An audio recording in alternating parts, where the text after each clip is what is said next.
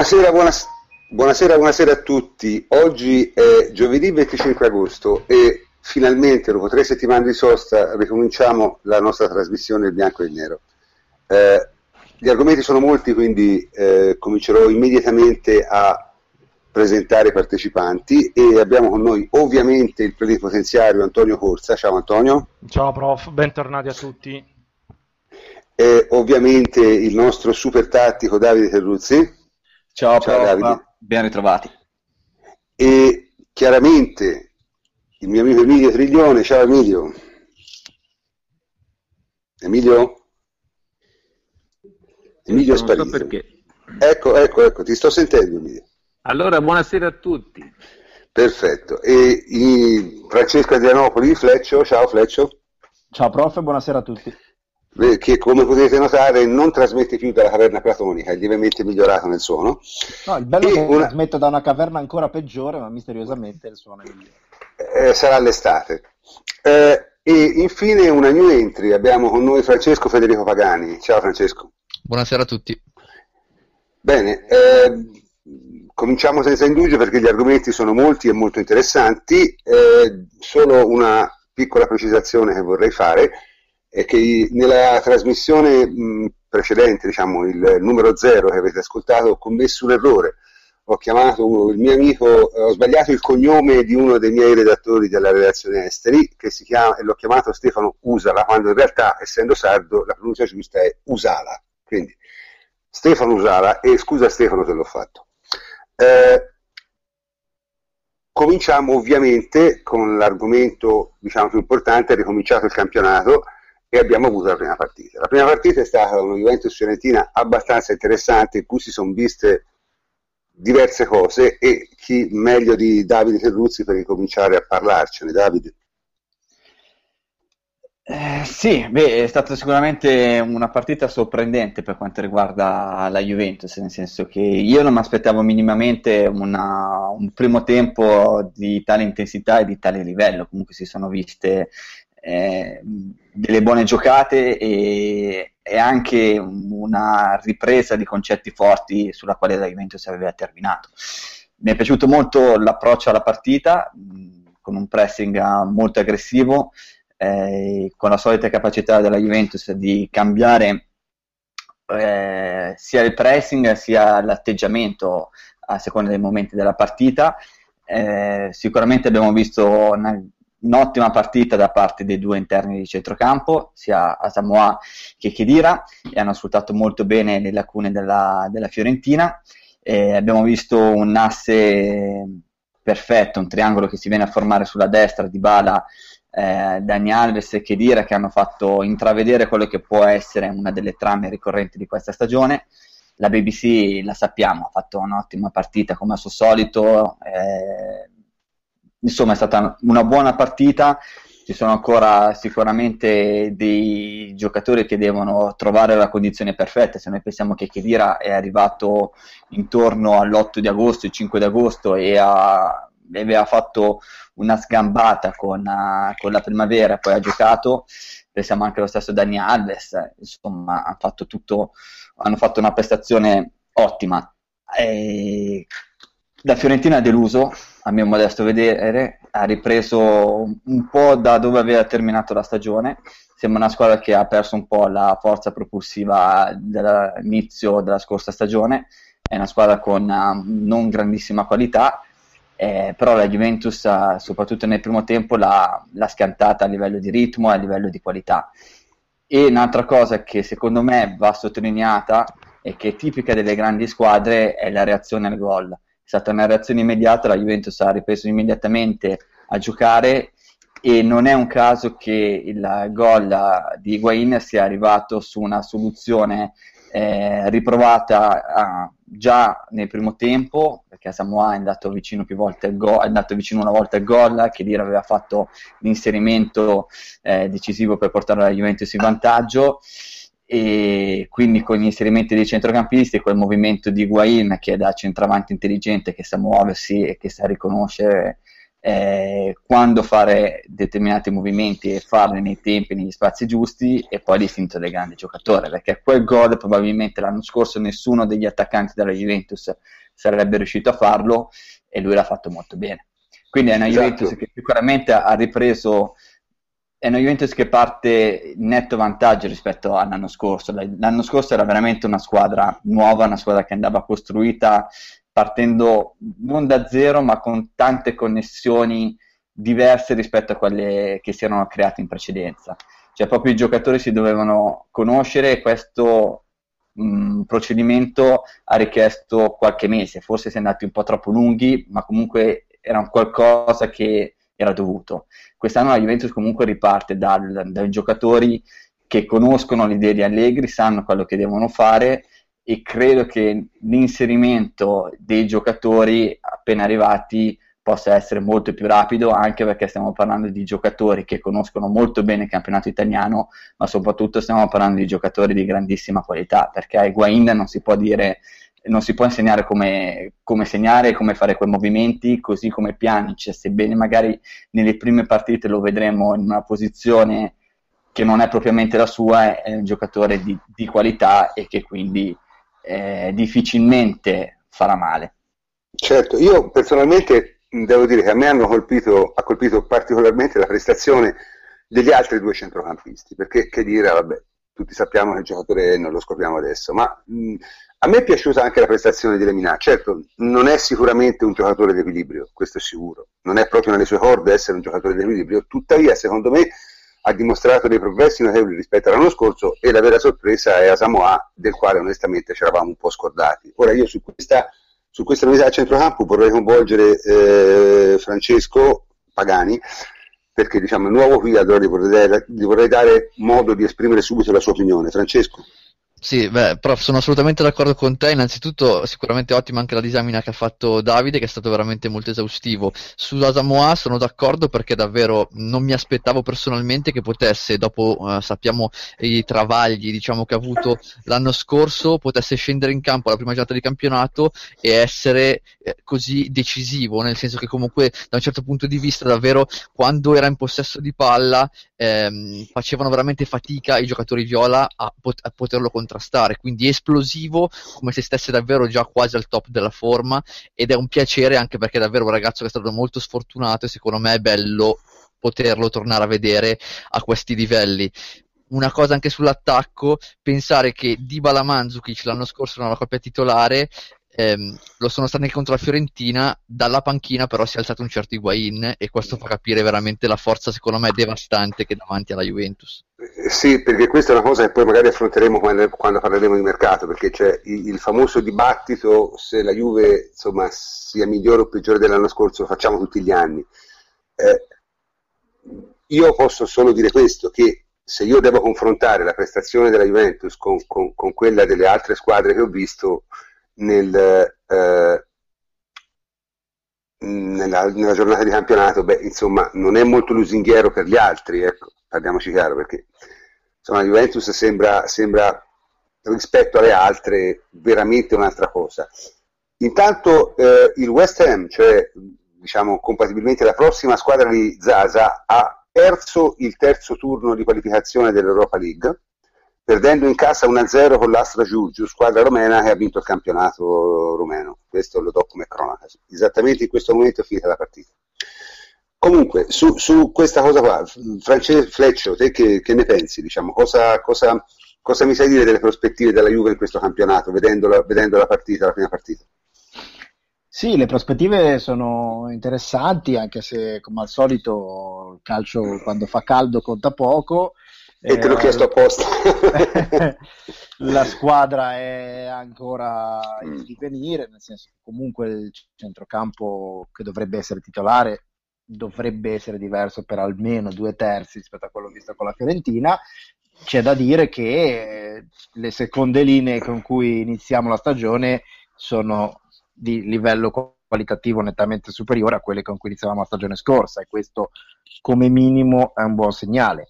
E poi certo gli sprazzi si vedono già. Eh. È interessante, diciamo, sembra da questi pochi minuti che abbiamo visto che Allegri voglia veramente mantenere sua, il suo impegno preso nel dire che vuole una squadra più qualitativa, più brillante e, e, forse meno attendista, perché ha fatto un primo quarto d'ora e un ultimo quarto d'ora veramente da, da, da, da asfissiare la Fiorentina, ma non perché la Fiorentina, la Fiorentina è una, è una signora squadra, avrebbe asfissiato molte squadre giocando così.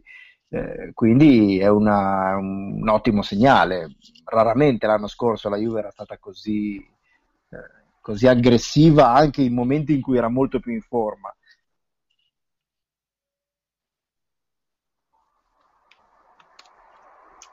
Francesco? Sì, sì, no, avevo finito. Nel senso... Ah, scusami, no, ero, avevo avuto un piccolo problema io tecnico con... No, no, no, dicevo, con... questo già di per sé è un buon segnale, vuol dire che Allegri è talmente convinto di avere per le mani una squadra più qualitativa e che gli possa permettere un gioco diverso, che, che si lancia in questa interpretazione molto brillante, molto esplosiva, eh, pur avendo una squadra ancora all'inizio della preparazione in una certa condizione, quindi è un ottimo ecco, segnale. Ecco, quindi, quindi Allegri è convinto di questo, mi sembra di capire, no? Sì. Allegri Beh. è convinto di questo. Cioè, è perché con Allegri non si, mai, non si, sa mai, perché lui dice certe cose, poi alcune le dice perché le pensa, alcune perché trolla, alcune perché ha le sue idee, è molto manipolatore in questo. Quando poi in campo vedi che giocano così, dici allora lo diceva su serio, non era una, una manovra dialettica. Sì, questa era. E, e, Emilio, te che ne pensi di questo? Secondo te Allegri è convinto davvero, o noi, noi due siamo toscani, quindi forse lo leggiamo meglio di altri? Allegri io, è convinto davvero ho visto Allegri sorpreso del primo tempo, perché non, secondo me non lo aveva ordinato di partire forte, perché secondo me aveva una gran paura invece di, scop- di scoppiare la prima gara. E quindi era sorpreso, gli è piaciuto come è venuto fuori, ma secondo me non l'aveva non l'aveva ordinato un primo tempo così di pressing e di assalto. E la squadra secondo me è andata molto a entusiasmo tra novità, lo stadio pieno gioco di luci. Ho avuto la sensazione che sia partita troppo forte per agosto. Io non sono, scusa se troppo non sono del tutto d'accordo per una cosa cioè spesso noi vedevamo che sui loro tre difensori della, della Fiorentina eh, che sono quelli che costruiscono l'azione, proprio si alzavano oltre le due punte un interno, quello su cui il lato forte in cui c'era la palla. Quindi Osamoa che dirà, e gli altri due centrocampisti, quindi Lemina e uno tra i due interni, andavano proprio a prendere i due che giocano davanti alla difesa. E quindi o sono stati bravissimi perché presi dall'entusiasmo hanno fatto qualcosa, mi sentite? Sì, sì, adesso sì. Ecco, stavo dicendo... Eh... No, ma il piano tattico d'accordo, ma cioè, secondo cioè, me sono fatto, stati veramente bravi fatto, intensità. Eh? Secondo me l'hanno fatto più, più, con più intensità del richiesto. Però eh. ti posso dire una cosa, che rivedendo la partita più volte, dopo i primi dieci minuti c'è stata una fase in cui la Juventus si è assestata nuovamente, ha fatto un altro tipo di pressing, un po' più basso. Cioè questa è una cosa che la Juventus fa abbastanza tipicamente durante una partita, quello che forse ci ha sorpreso tutti è il fatto che noi non siamo mai stati quasi in due anni abituati a vedere la Juventus nei primi dieci minuti che parte subito forte. Quello non l'abbiamo quasi mai visto, perché siamo abituati magari a una Juventus che ha calma e quindi sta lì tranquilla, sa di essere forte, quasi sorniona. Cioè, l'anno scorso con la Fiorentina è stata una partita diversa perché si è andato sotto subito, poi l'hai ripresa, ma poi comunque le aspettavamo un po' di più. Di solito noi siamo abituati a vedere una Juventus quasi più saggia tatticamente, direi, cioè consapevole della propria forza e poi dopo in certi momenti alza il pressing. Qua l'abbiamo fatto da subito. L'abbiamo fatto da subito la Fiorentina un po' è rimasta, perché comunque giocare a Torino, al Juventus Stadium contro la Juventus è, è difficile già di per sé, se poi dopo ti vedi questa squadra che ti aggredisce, un po' in difficoltà anche emotiva vai. E la Fiorentina sostanzialmente ha fatto poco, poco nulla, cioè ha trovato un gol su una nostra disattenzione abbastanza grave, perché comunque poi dopo sono gol eh, regalati ed è chiaro che nei vari commenti che, che si sono letti poi dopo la partita ci sono stati degli aspetti un po' così, però tutto va inquadrato in quello che è il contesto, cioè è la prima partita di campionato e spesso si vedono, cioè la prima partita di campionato possiamo dire che non è così un test molto attendibile, però consapevoli di quello che è il valore complessivo della squadra e consapevoli anche di quella che è l'eredità della scorsa stagione, è difficile pensare che quella di sabato sia una rarità. Cioè, io mi aspetto di vedere con la Lazio, che è una squadra diversa rispetto alla Fiorentina, una partita nella quale tu Juventus vai a fare la Juventus e quindi vai a giocare. Sì, eh, guida permettendo, ma insomma, vabbè, il, il, discorso però, io sono d'accordo sul fatto che il calcio agostano di solito non offre grandi indicazioni, però secondo me c'è un'eccezione. Secondo me, quando te vedi dei trend che comunque hai già visto nell'inverno, eh, questo un po' cambia le cose. Cioè, quando te vedi conferme di cose che già pensavi l'anno prima, perché io questo lo dico per la Juventus, ma lo dico anche per il Napoli, per esempio. Il Napoli è sicuramente più completo dell'anno scorso, perché i soldi che gli abbiamo dato per Higuain li sta spendendo piuttosto bene, devo dire. Però avrà enormi difficoltà a segnare. Cioè, la partita che ha giocato col Pescara, vabbè, ha fatto una figuraccia al primo tempo, ma appunto essendo la prima partita di campionato in agosto ci può anche stare. Però l'anno scorso con Higuain nel secondo tempo ne avrebbe fatte 6. 6, senza esagerare e stavolta è riuscito a malapena a pareggiare. Quindi queste sono cose che alla fine per una squadra, per il Napoli, peseranno molto all'interno di 38 partite. E le altre anche hanno confermato più o meno quello che, che, che si era visto, cioè la Roma, la Roma ora senza, senza voler andare a guardare la partita incredibilmente brutta che ha giocato nel preliminare, nel playoff di Champions League, magari ne parleremo dopo anche di questo, ma guardando solo la partita che ha fatto sabato scorso, anche lì tutte conferme, cioè, squadra buona con, con, idee tattiche anche ragionevoli, un centrocampo che non si può criticare perché un centrocampo con De Rossi, Strotman e Nangolan non puoi dire che è un centrocampo scarso, però una squadra che non ha grandi, grandi numeri o grande cioè non sembra una squadra che possa impensierire minimamente la Juventus. Sì, però, però secondo me non è quello il tema. Il tema è quanto si vale rispetto all'anno scorso in dimensione europea, dimensione italiana, col mercato che hai fatto. Beh, anche, se, anche, se, gli acquisti non funzionano, bastano quelli che c'erano già, cioè veramente. Cioè, sì, però comunque veramente qualche, bastano, tipo, eh, qualche, tipo, qualche tipo di benchmark, qualche tipo di benchmark lo devi avere, cioè nel senso il campionato è comunque un parametro. Cioè, ora non facciamo, non, non commettiamo l'errore di pensare che il campionato italiano sia facile, perché non lo è No, cioè, però co- è il tuo benchmark fino a un certo punto perché te eh, stai puntando a qualcosa di diverso. Beh, però eh. Eh, per dire, la Fiorentina è una squadra comunque della dimensione europea, cioè è una squadra che ha un gioco non tipicamente italiano. Però secondo me da novembre gioca male. Eh, sì, sì, da novembre, non da febbraio squadra, come raccontano. Cioè, è una, squadra, è una squadra comunque che non ti sta lì ad aspettare sta chiusa. Non lo sa fare, Paolo Sousa non vuole questo. Quindi è una squadra che ha provato a pressarti a differenza di tante altre, cioè eh, loro, ok, non sono stati bravissimi, però la Juventus contro una squadra che ha pressato in certe situazioni e si è visto specialmente nel secondo tempo dove noi qualche difficoltà di troppo l'abbiamo avuta al netto della prima partita stagionale eh, e delle assenze perché alla fine ti mancavano Pianici e Marchise che sono i due costruttori di gioco a centrocampo quindi non è che avevi delle assenze leggerissime.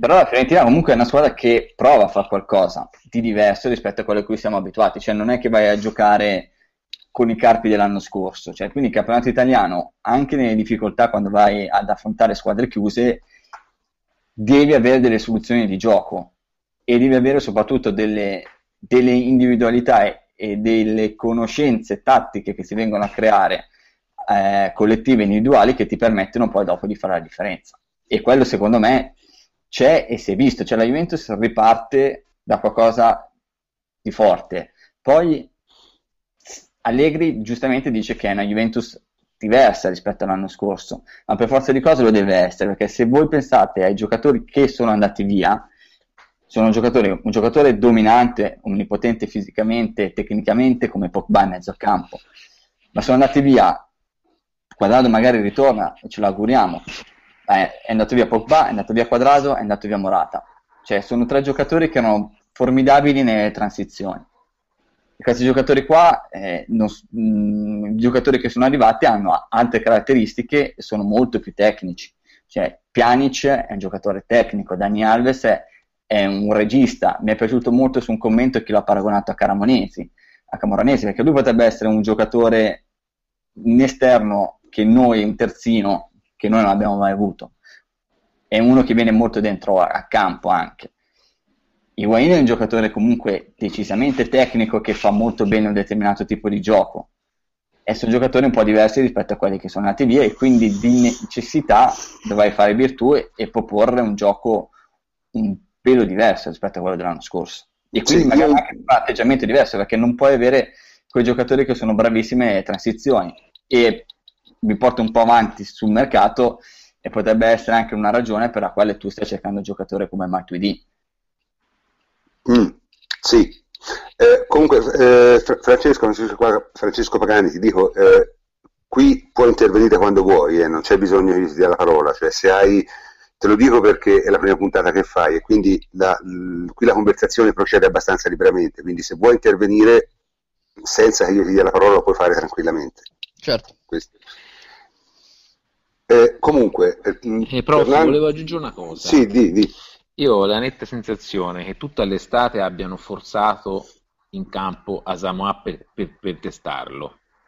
Quindi lui guarda, anche, guarda, io l'ho avuto in ogni amichevole, lo vedevo veramente per vedere se, si, se, se, se, stava bene o se si spaccava per sempre, cioè proprio detto così. Allora, allora io, io, qui davanti a me il messaggio di Andrea Merenda. Andrea Merenda mm. è quel ragazzo australiano mm. che ha seguito la tournée della Juve in Australia mm. e lui mi ha appena scritto, guarda, che io l'ho visto agli allenamenti in Australia eh. e Allegri lavorava moltissimo su Samoa, moltissimo. Ma e... tutte le amichevoli ha giocato, cioè e ha giocato più minuti possibile, cioè come dire, entro la fine del mercato bisogna sapere che pesce è, proprio.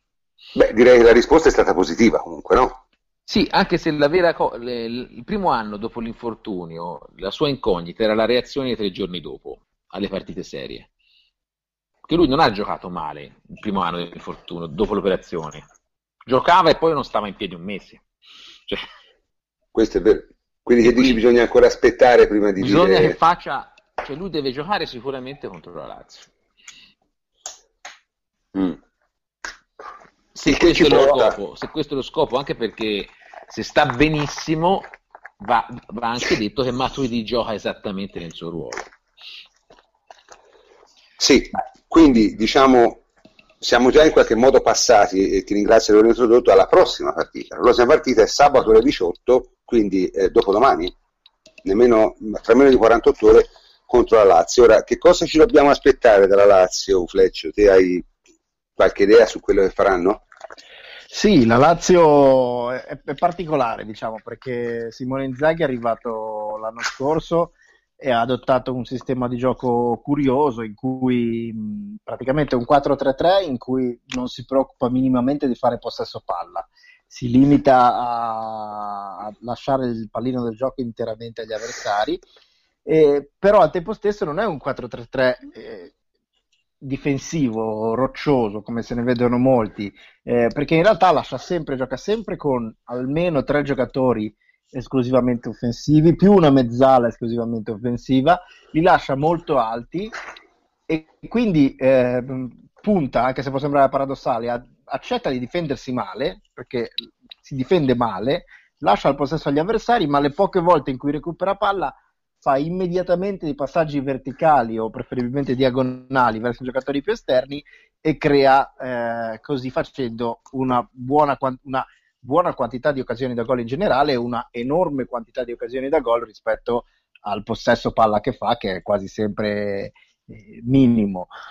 È un modo curioso di approcciare il gioco, mm, una scommessa praticamente. Lui ti sfida a, a, a riuscire a fargli abbastanza gol prima che le sue situazioni di, di superiorità numerica facciano dei gol a te.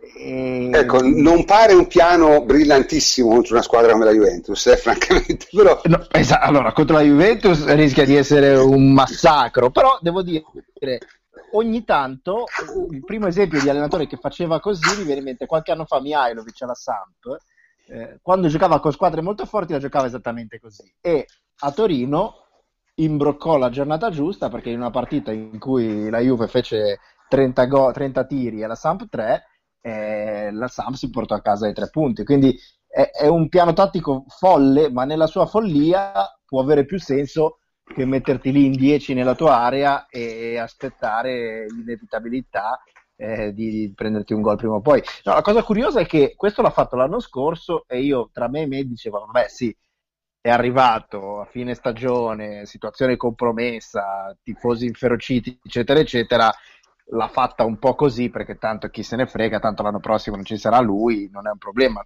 Mi immaginavo quando è stato confermato per i problemi avuti con Bielsa che eh, scegliesse uno stile un pochino più ortodosso, invece nella prima partita lo ha addirittura esacerbato perché cosa fa? Francesco?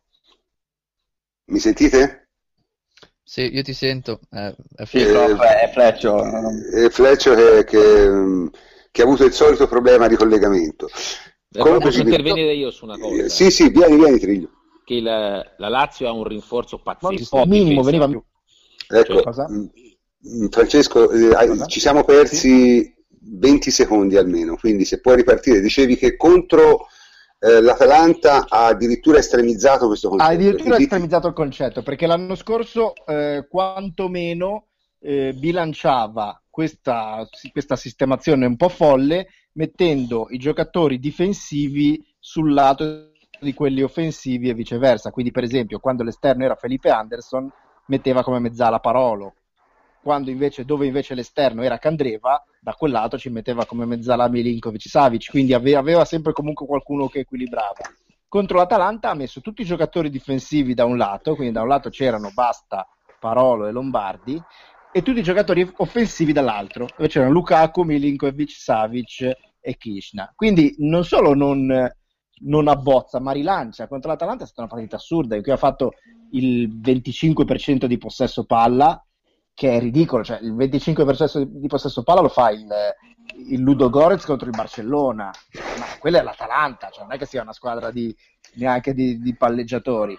Quindi ha proprio ulteriormente estremizzato questi concetti, ha messo tutti i giocatori offensivi da un lato, infatti le occasioni pericolose sono venute quasi tutte da quel lato, contemporaneamente l'Atalanta da quel lato lì sfondava a piacimento e quindi è venuta fuori una partita pazza con 10 occasioni da gol per parte in cui l'ha portata a casa, ma se, insomma, se uno vede solo la, la, la, struttura dei gol e non guarda la partita, pensa che la, la, Lazio abbia dominato e poi si sia un po' seduta sugli allori, mentre non è stata così, è stata una partita assolutamente una roulette russa che alla fine li ha premiati e insomma vedremo nel proseguo del campionato se con- continuerà con questa strategia, quantomeno rende divertenti e imprevedibili le partite. Emilio, tu che volevi dire? Ma no, dipende la difesa della Lazio dipende, ora non è riuscita ancora a vendere Maurizio, è quello il discorso. Quindi, la Lazio secondo... ha, dei difensori, ha dei difensori imbarazzati, cioè fondamentalmente ha un difensore no, ma, che... Sì, che ma Maurizio è, è, di una categoria, diciamo, surreale. Eh, Quindi... Più o meno tutti gli altri, anche Hurt è una roba... Sì, ma hanno un senso logico nel, nel, nel calcio, secondo me. Perché veramente l'anno scorso Maurizio era ammonizione al primo fallo, rischio espulsione a ogni fallo, dormita. E magari l'ha visti, può darsi che Inzaghi abbia visto dei difensori così orribili che non valeva la pena proteggerli. Volevo dire questo. Ecco.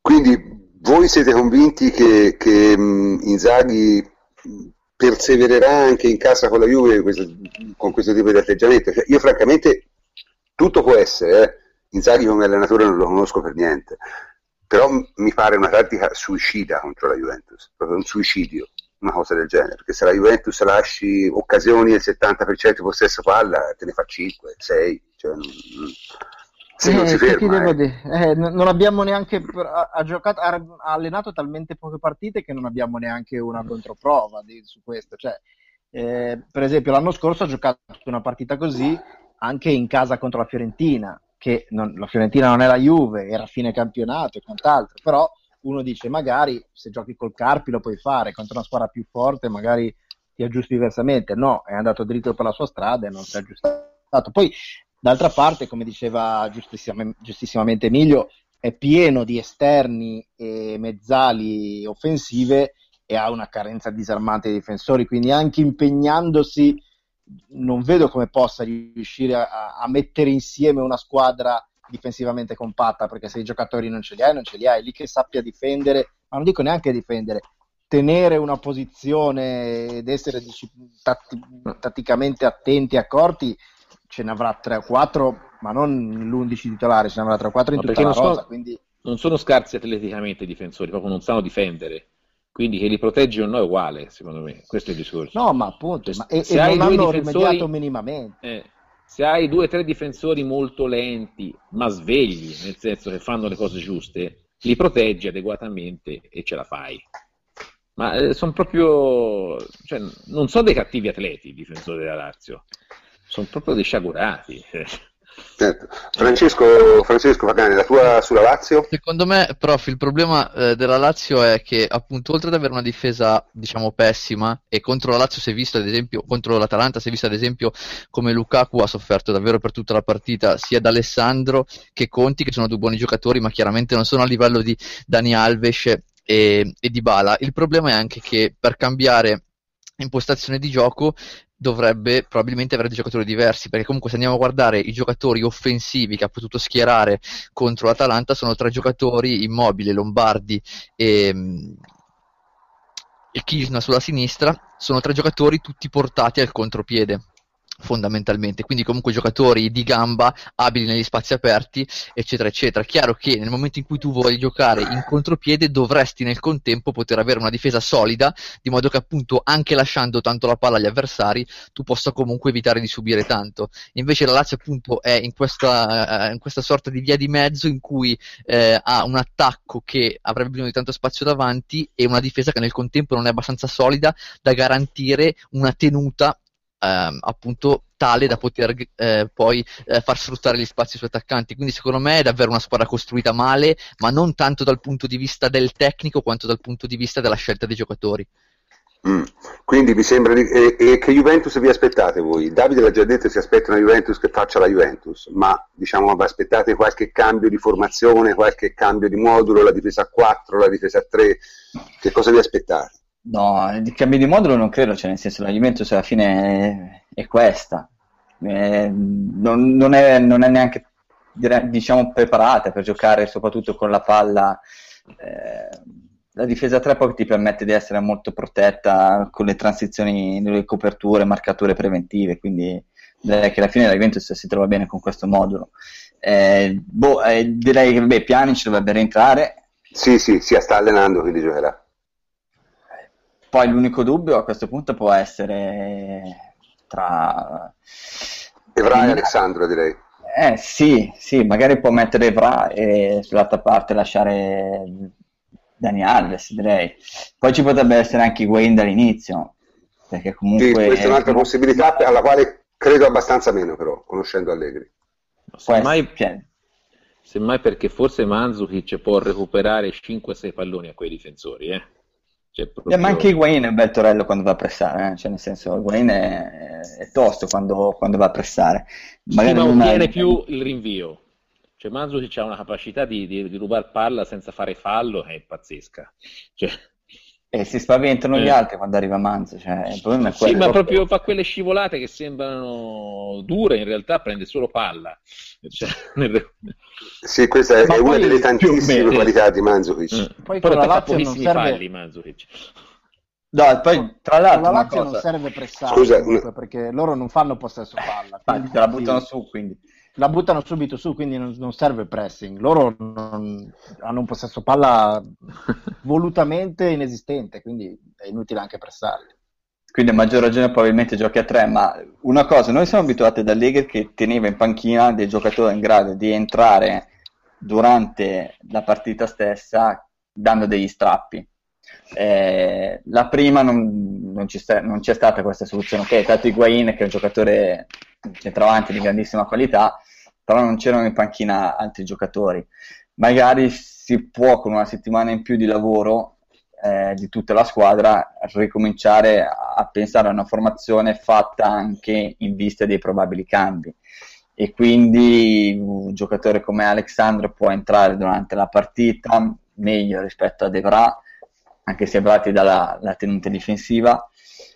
Un giocatore soprattutto come Lemina, a un certo punto che Dira non ce la fa, arriviamo all'ora di gioco, esce che Dira entra Lemina. Questo secondo me può essere già un cambio scritto, perché poi dopo Lemina si è visto, se tu lo metti nel suo ruolo, che è quello di interno, ti fa degli strappi, delle progressioni palla al piede, cioè il giocatore che fisicamente e a livello di progressione si avvicina di più a Pogba. Certo, mm, ma secondo me lui, e Piazza saranno le, le sorprese dell'anno. E Piazza anche voi prevedete... Scusa, sì? proprio, anche l'Istane potrebbe essere, se ci pensiamo, un cambio che ti dà un, degli strappi, eh? cioè nel senso magari hai bisogno non tanto di una giocata tecnica, ma hai bisogno di sostanza, di qualcuno che si butta negli spazi avere un giocatore come Listeiner che sappiamo essere una, un bel treno sulla fascia è, è, un cambio che potrebbe avvicinarsi poi adesso manca una settimana alla fine del mercato sulla fascia destra ci sono tante, tante voci quindi sì, ne, ne, ne, parliamo poi nella, quando parleremo di mercato cioè tra pochissimo a questo punto perché mi pare che abbiamo sviscerato abbastanza ciò che è successo la settimana scorsa e ciò che probabilmente succederà eh, sabato prossimo. Quindi eh, direi di chiudere questo argomento qui, se non c'è qualcuno che, che, che, vuole dire qualcosa, direi che si può passare all'argomento successivo. Che Ma io solo, solo come ah, piccolissima sì? precisazione, secondo me Allegri in questo momento si fa dettare la formazione più dal, dalle condizioni dei singoli e dal fatto di portare tutti in forma che da scelte tattiche precise, quindi le scelte le farà secondo me molte anche in base a questo, per dire mi viene in mente che Dira, caso mai che Dira lo dovesse vedere un minimo eh, affaticato dalle, dalle, prime, dalle, prime, corse stagionali, eh, credo che anche se tatticamente non, non rinuncerebbe mai, in un momento come questo ci possa rinunciare più a cuor leggero, così come Pjanic se non lo vede totalmente recuperato non lo starà a rischiare a prescindere dalle, dalle esigenze della partita. Sì, questo, questo, è probabile, anche se credo che Pjanic sia allenato tutta la settimana, quindi insomma, dovrebbe essere arruolato. Eh, quindi diciamo, chiudiamo pure la prima parte e passiamo a, alla seconda parte. La seconda parte è, è inevitabile parlare di mercato.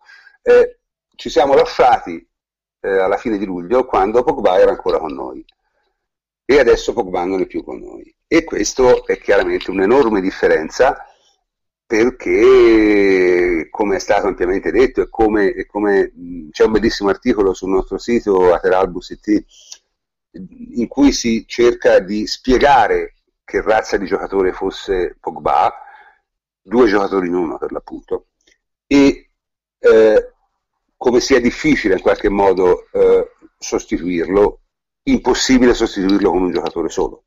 In questo senso io posso dire una cosa, allora, la mia opinione sul mercato qual è?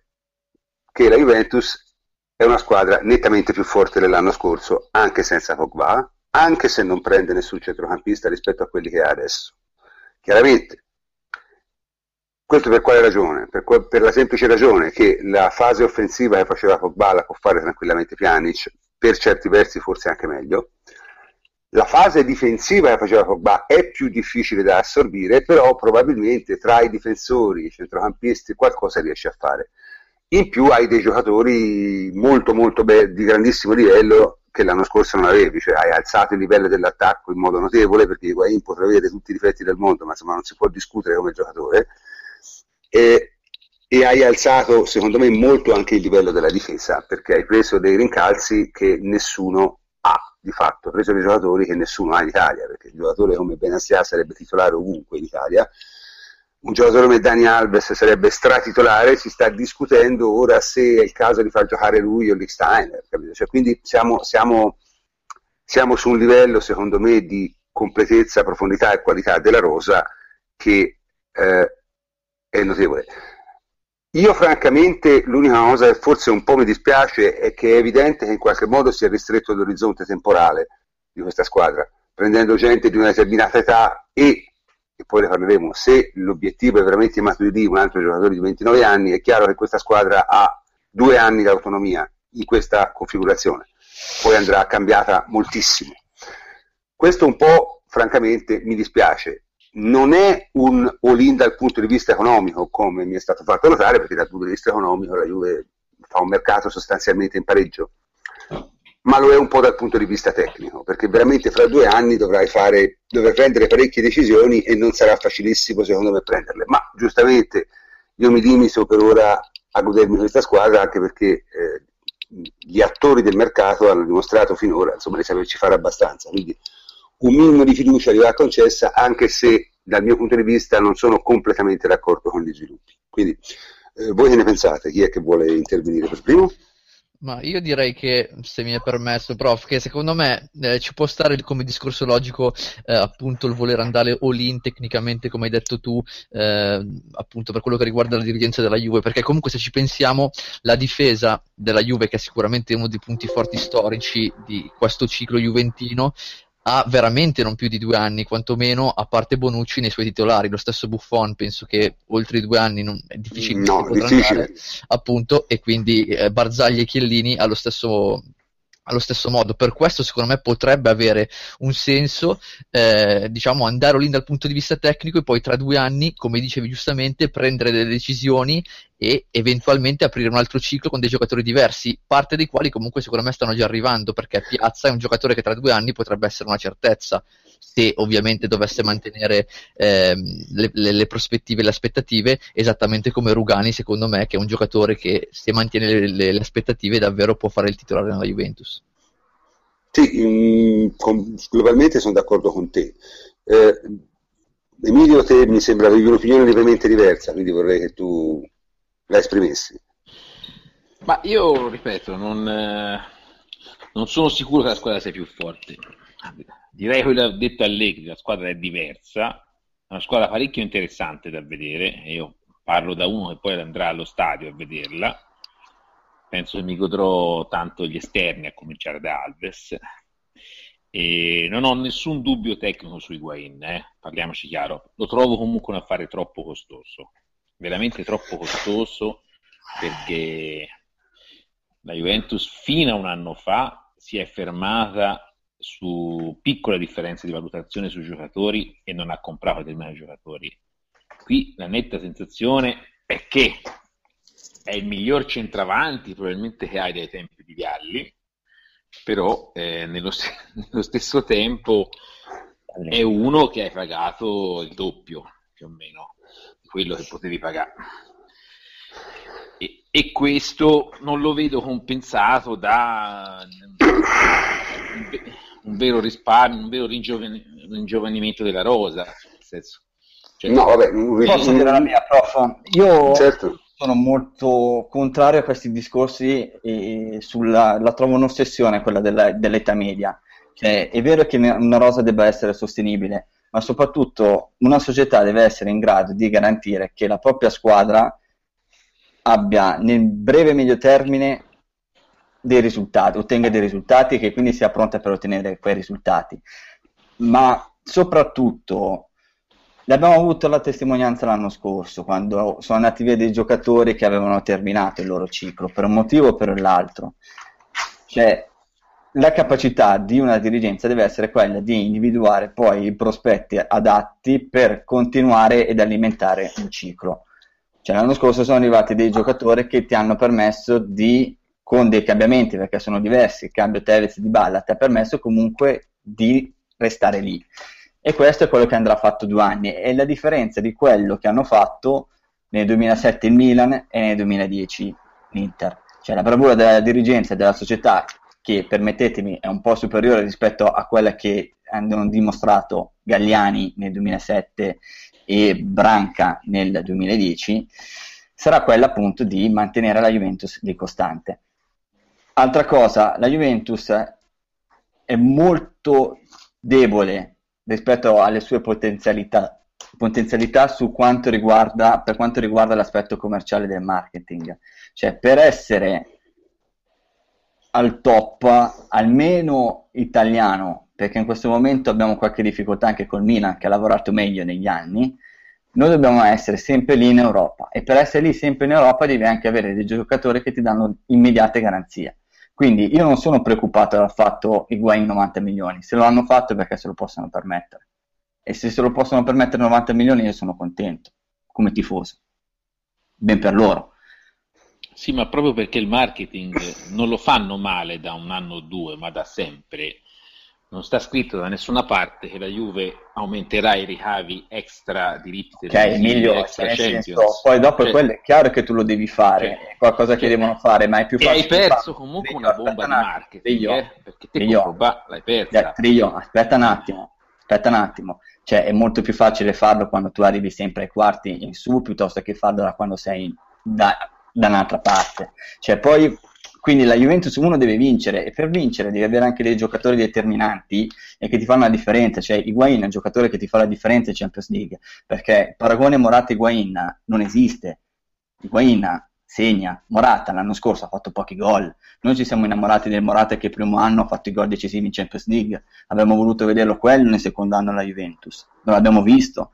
Tevez era uno che ti faceva la differenza quando stava bene, Higuain deve fare quello, Higuain ci deve portare lì, poi dopo sta la società a fare il discorso mh, bene sul marketing, con i limiti del sistema Italia, ma lo deve fare, però cioè, la Juventus ha una squadra forte, molto forte, gli obiettivi sono chiari, vincere il sesto scudetto di consecutivo, che nessuno l'ha mai vinto, cercare di vincere ancora la Coppa Italia, e poi in Champions League non è l'ossessione, perché se la pensiamo come un'ossessione la viviamo male come tifosi i giocatori tremano le gambe le prime partite e non lo faranno sicuramente. È un obiettivo alla portata più degli altri anni, perché è un obiettivo alla portata maggiore rispetto agli altri anni. Sei più forte rispetto a due anni fa e sei più forte rispetto a un anno fa. Perché dei giocatori che sono maggiormente decisivi. Poi dopo sta loro fare sul campo. È chiaro che Higuain l'hai preso per farti fare i gol decisivi in, in Champions League, eh, però poi dopo, cioè, siamo, eh, poi dopo le intenzioni vanno messe in pratica, però alla fine tu con Higuain vai a prendere il giocatore che ti deve fare quello, se non te lo fa ti è andata male, però in questo momento tutti scommettiamo che Higuain in Champions League ti fa un po' di gol. Sì, no? soprattutto ti fa quei gol che non ha fatto Morata l'anno scorso, parliamoci chiaro. perché Va bene, comunque, realtà. comunque te l'anno scorso avevi, avevi in rosa due centravanti che avevano segnato una finale di Champions League. Eh? Cioè, Sì, però non c'entra, non c'entra niente, non- con la Beh, storia non si va in insomma, campo. cioè, Triglio, non è che, Triglio, non è che perché tu avevi un attacco debole l'anno dire, scorso. Triglio, sto Triglio, dicendo, scusa una cosa, scusa una cosa, no, no, no, aspetta, Un scusa attimo. una cosa, Eh. scusa una cosa. Morata ce lo ricordiamo l'anno scorso in Champions League, anche se aveva segnato in finale, non è che, oh, hai segnato in finale di Champions League, prego. No, non ha segnato. No, ma Ha l'anno sbagliato prima ti ha portato in finale. Eh beh, non c'entra niente, Triglio. Eh. Cioè, non è che con la storia si va avanti, eh. Non c'entra niente. Quando ha segnato, con eh, così via, ha segnato? No, non ha segnato. E se posso anche dirti, noi abbiamo sbagliato la partita, ma magari se Morata avesse fatto un gol, noi saremmo arrivati primi. Cioè, non Ma- è perché aveva ma, segnato ma, la ma Higuain l'ha aveva perdere le sue partite, Ma non c'entra neanche eh, niente, ma ci arriva e allora Anche Higuain Tevez l'aveva fa. fatte perdere. Scusa, io sto e dicendo- allora, No, vabbè, no, scusate, scusa, se allora dovesse ai si... precedenti, non c'entra No, niente. no, se, ma allora non sto se- dicendo se- in Champions League perché se perdiamo il le ragionamento, scusate un attimo, scusate un attimo, se il ragionamento deve essere paragonare le qualità di finalizzatore di Higuain e Morata, non lo facciamo proprio perché si fa brutta figura, nel senso, non, Ma non- non, io non non ho tirato esiste. fuori nessuno di questi, io dico che l'aumento di costo di Higuain non è pari all'aumento tecnico, non è che ti hai preso uno 10 volte meglio, ma lo paghi 5 volte di più, veramente, cioè paghi tantissimo, un giocatore, tu non hai sto fatturato clamoroso, cioè nessuna delle, de- de- delle squadre dietro a noi, perché il Napoli Higuain l'ha pagato, lo pagò 37 milioni, eh. cioè, per dire, cioè, io non, non vedo squadre con il, con il budget come il nostro fare un affare di questa dimensione in giro. Sì, però non ha neanche fatto un affare in cess- in cessione come quello di Pogba, per dirti, molto semplicemente. Ma non è un affare in cessione, tu devi guardare il costo anno, Pogba costava 10-11 Sì, milioni. però c'è stata anche una plusvalenza notevole, lo sappiamo, cioè, Eh. comunque, eh, Sì, però io di questo, molto scusate, semplicemente, cioè- se tu hai bisogno di un attaccante, la Juventus aveva bisogno di un attaccante che facesse gol, poche chiacchiere, perché quello era il limite dell'anno scorso, cioè, mh, Mandzukic non, ha- non fa tantissimi gol, fa un bellissimo lavoro, ma l'anno scorso ha fatto pochi gol in Europa, anche perché non stava bene, ma ne ha fatti pochi anche in campionato, decisivi, pesanti, ma non ha fatto tanti gol. In campionato ti può bastare, in Champions League no. Se tu vuoi andare in Champions League hai bisogno anche di un attaccante che sia decisivo. Le grandi squadre hanno giocatori decisivi davanti. Tu hai il pacchetto difensivo che è il migliore in Europa, hai un buon centrocampo, perché comunque è buono, davanti mancava qualcosa. e quindi dovevi prendere l'attaccante e c'erano pochi centravanti che ti potessero fare quel determinato tipo di garanzie, perché comunque Higuain ti dà garanzia. E il Ah, ragionamento fatto è questo, l'allenatore te lo fa e anche la società lo ha fatto. Cioè, Eh, Semmai uno si deve chiedere, cioè, se la Juve si può permettere economicamente una cosa del genere. Ma io ho detto solo Fa- questo, scusate, fa- non ho sì, però- fatti- però- però dicendo- fatti- poi una idea diversa. fatti i conti sembrerebbe di sì, però. non è lui. Cioè, la secondo me la stella dell'attacco della Juventus è Dybala. Punto. Ma Cioè, può anche essere, ma alla cioè, fine, Friglio, cioè, noi stiamo- hai bisogno cioè, di uno che sei... È molto vicino a quello che era Del Piero alla sua età. Veramente su, su quei livelli. Sì, ma Del Piero chi aveva poi dopo vicino? Cioè nel 97-98 chi aveva vicino? Sì, ma la stella era lui poi dopo attaccanti. vicino? Ma non c'entra Cioè- chi è che aveva? Chi, chi era il capocannoniere 2001-2002 per dirti? Tre seghe, le coppie, Inzaghi, c'erano. Tu hai bisogno di un centravanti, perché Dybala ti può fare 15 gol, ce l'auguriamo tutti, ma hai bisogno di un altro che ti faccia quei gol che ti ha fatto Higuain contro la, contro la Fiorentina, perché non te lo faceva nessuno l'anno scorso quel gol lì. Ed è l'unico che te lo sa fare. E magari le partite si decidono anche così. Sì, ma Beh, guardiamo il desi- le, le partite della storia della vita di Higuain, Higuain le ha patellate tutte, però, eh, ricordiamoci questa No, cosa. no, dai. Cioè, no, ha sbagliato No, no, tante, questo no, Emilio, questo è ingeneroso. tante, eh, ne ha sbagliate veramente. Questo è ingeneroso, Higuain non ha giocato nel, nel, nell'Odigiani, ha giocato nel Real Madrid, ha giocato pure bene e ha vinto, quindi dire, Higuain non, non esageriamo. Ha, ha una finale mondiale su- sulla coscienza, eh. ha sbagliato due gol all'inizio che, de- che doveva fare, cioè senza tante discussioni. Sì, ho capito Emilio, però non è che allora, puoi... Cioè, non è no, che puoi no, dire se avevi Morata col Siviglia, che poi col Siviglia fu una partita particolare che si giocò in Triglio, 12. scusami, ma questo Eh. discorso qua io lo trovo veramente ai limiti del ridicolo. Perché se dovessimo giocare da questo punto di vista, veramente avremmo Messi un giocatore irrilevante. Perché non fa niente. Come non fa niente? Non fa niente con l'Argentina. E allora è colpa di Messi. No, ma è peggio ancora, Davide, perché se ragioniamo su questo, secondo questo criterio, allora ha ragione chi dice che Del Piero è sopravvalutato perché ci ha fatto perdere una, una finale europea. Non è così. No, ma io non, è lo così. sto contestando, io sto contestando Eh. un investimento fuori portata, secondo me, per la Juve, anche in crescita di fatturato. Chiaro, avranno fatto i loro conti, però eh, a me non tornano, cioè, cioè, visti così, perché non mi sembra che il, il differenziale rispetto a, a Mandzukic sia tale da dover costare il triplo. Emilio, Questo- posso, posso Ma il differenziale, scusa Antonio, no, Sì, scusa vai, Antonio, vai, perché vai. questo- su questo le cifre ci sono, cioè eh, Higuain è uno dei primi 3-4 centravanti del mondo, senza discussione, e un giocatore, uno de- un altro degli altri primi 3-4 primi centravanti del mondo, cioè Suarez, due stagioni fa, quando aveva meno di un anno meno di Higuain oggi, è stato pagato sostanzialmente quanto Higuain, cioè è stato pagato 86 milioni di euro anziché 90, ora 85, 86 se non mi ricordo. Quindi si può dire che la Juve forse non Ma non ha il fatturato del Barcellona, la Juve. vediamo. Però la Juve ha altre situazioni, nel senso non hai il fatturato del Barcellona, ma non hai anche il pregresso monte stipendi del Barcellona. La Juve ha una situazione molto florida da un punto di vista degli stipendi e delle prospettive. Certo, ha fatto un, un grande investimento, però non ha comprato un giocatore eh, da testare a un prezzo fuori mercato, ha comprato uno dei migliori centravanti del mondo al prezzo di mercato di uno dei migliori centravanti del mondo.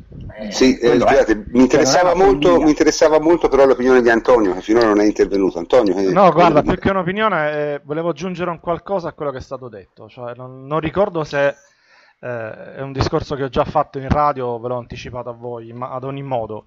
Io eh, non ho delle informazioni di prima mano sul mercato, al di là delle trollate, battute, eccetera. Però ho avuto modo, ho modo di discutere con alcuni giornalisti, alcune persone che sono vicine alla Juventus e una cosa che mi hanno detto tutte all'unanimità quest'anno è che eh, c'è stata una fortissima, ma proprio forte richiesta da parte dell'allenatore di prendergli un centravanti. Cioè, questa poi è una cosa che più o meno ehm, a livello mediatico Allegri l'ha sempre ripetuto, no? datemi uno forte, però poi me- me- ci penso io come farlo giocare, eccetera. Ma lui voleva veramente un attaccante, un Cavani, un Higuain, siamo su quest'ordine qui, c'è un grande grandissimo centravanti e la Juventus da ben prima di eh, cedere almeno eh, temporalmente eh, Pogba era già concentratissima sull'attaccante, è stato da sempre l'obiettivo numero uno del mercato della Juventus. Prima ancora di, di Pjanic, guarda, vedi che ti dico. Quindi eh, questo era per dire, io non so se eh, la Juve abbia fatto un grandissimo passo avanti rispetto all'anno scorso, io so probabilmente di parte perché insieme ad Harry sono uno dei fan eh, storici di, di Higuain all'interno della radio, quindi per me assolutamente sì, però era per dare un'altra prospettiva a quella dell'allenatore, cioè secondo Allegri certamente c'era bisogno di un, di un Higuain, ma eh, ha spinto tantissimo e la Juventus l'ha accontentato facendo un grande investimento, ma convinta anche dal, dalle richieste dell'allenatore. Tutto qui. Prof, una cosa, visto che ci sono anche degli aggiornamenti in diretta e così usciamo anche sì, da sì, sì, sì, eh, beh, è confermato anche da Di Marzio il fatto che Zaza ormai può essere già un, considerato un giocatore del West Ham, dovrebbe andare in prestito con una, un obbligo di riscatto e la somma totale dovrebbe avvicinarsi sui 28 milioni di euro. Eh, quanto è attendibile questa notizia? È confermata da più fonti, quindi credo che possa essere verosimile. Poi okay. dopo sappiamo che può... Cioè, Zaza già lo vedevamo in Germania e poi dopo nell'arco di 24 ore, neanche 48 in questo caso, eh, e poi è ritornato a Torino. E altra cosa, sempre un aggiornamento per quanto riguarda invece il centrocampista, che poi credo possa essere il tema più interessante di mercato, visto che ormai manca solamente una settimana, riguarda Matuidi.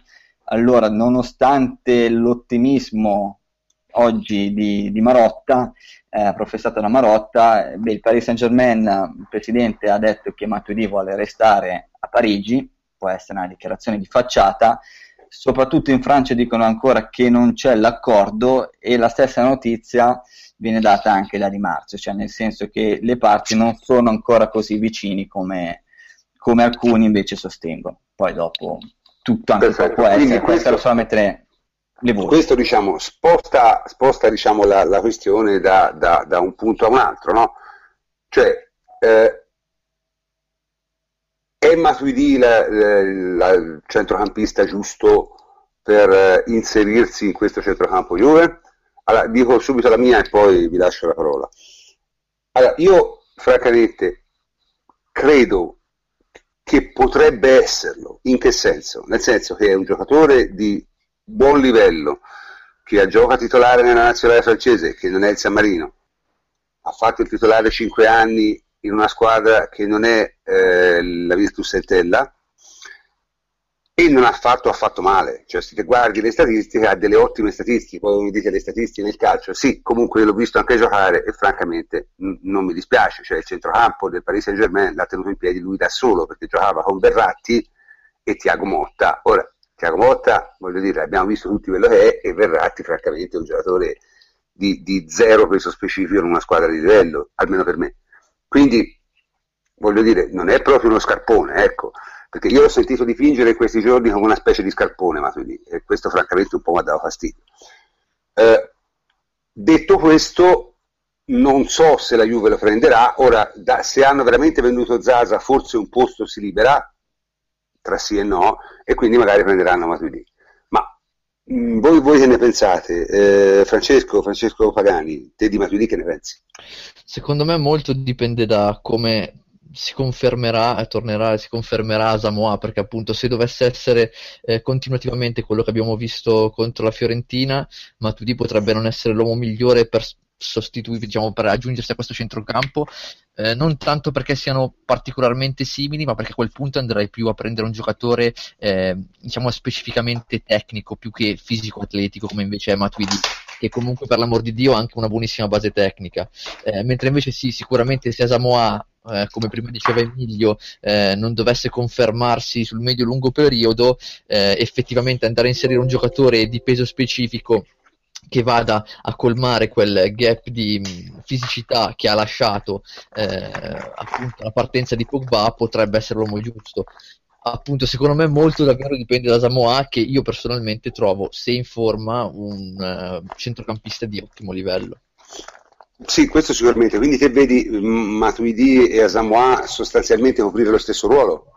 Sì, assolutamente sì, secondo me sono entrambi due mezzali sinistre e per cui appunto, eh, e soprattutto in qualche modo un pochettino si somigliano appunto perché entrambe dare, danno una, un apporto importante dal punto di vista fisico. Appunto, se ci fosse Samoa al 100%, io andrei a prendere più un giocatore eh, con qualità eh, tecniche differente. È vero che è arrivato anche Piano, sicuramente porta una grandissima qualità in più. E, e, e quale giocatore avresti in mente?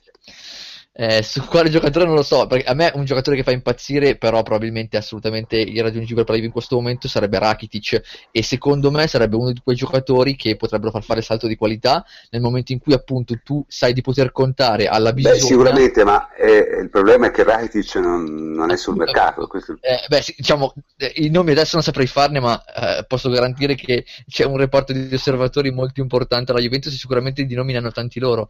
Eh, secondo me è proprio una questione più che di nomi di caratteristiche dei giocatori. Cioè, se Asamoah è al 100% e si fidano di lui al 100%, io non prenderei Matuidi. Se invece ci sono dei dubbi su Asamoah, allora prenderei Matuidi.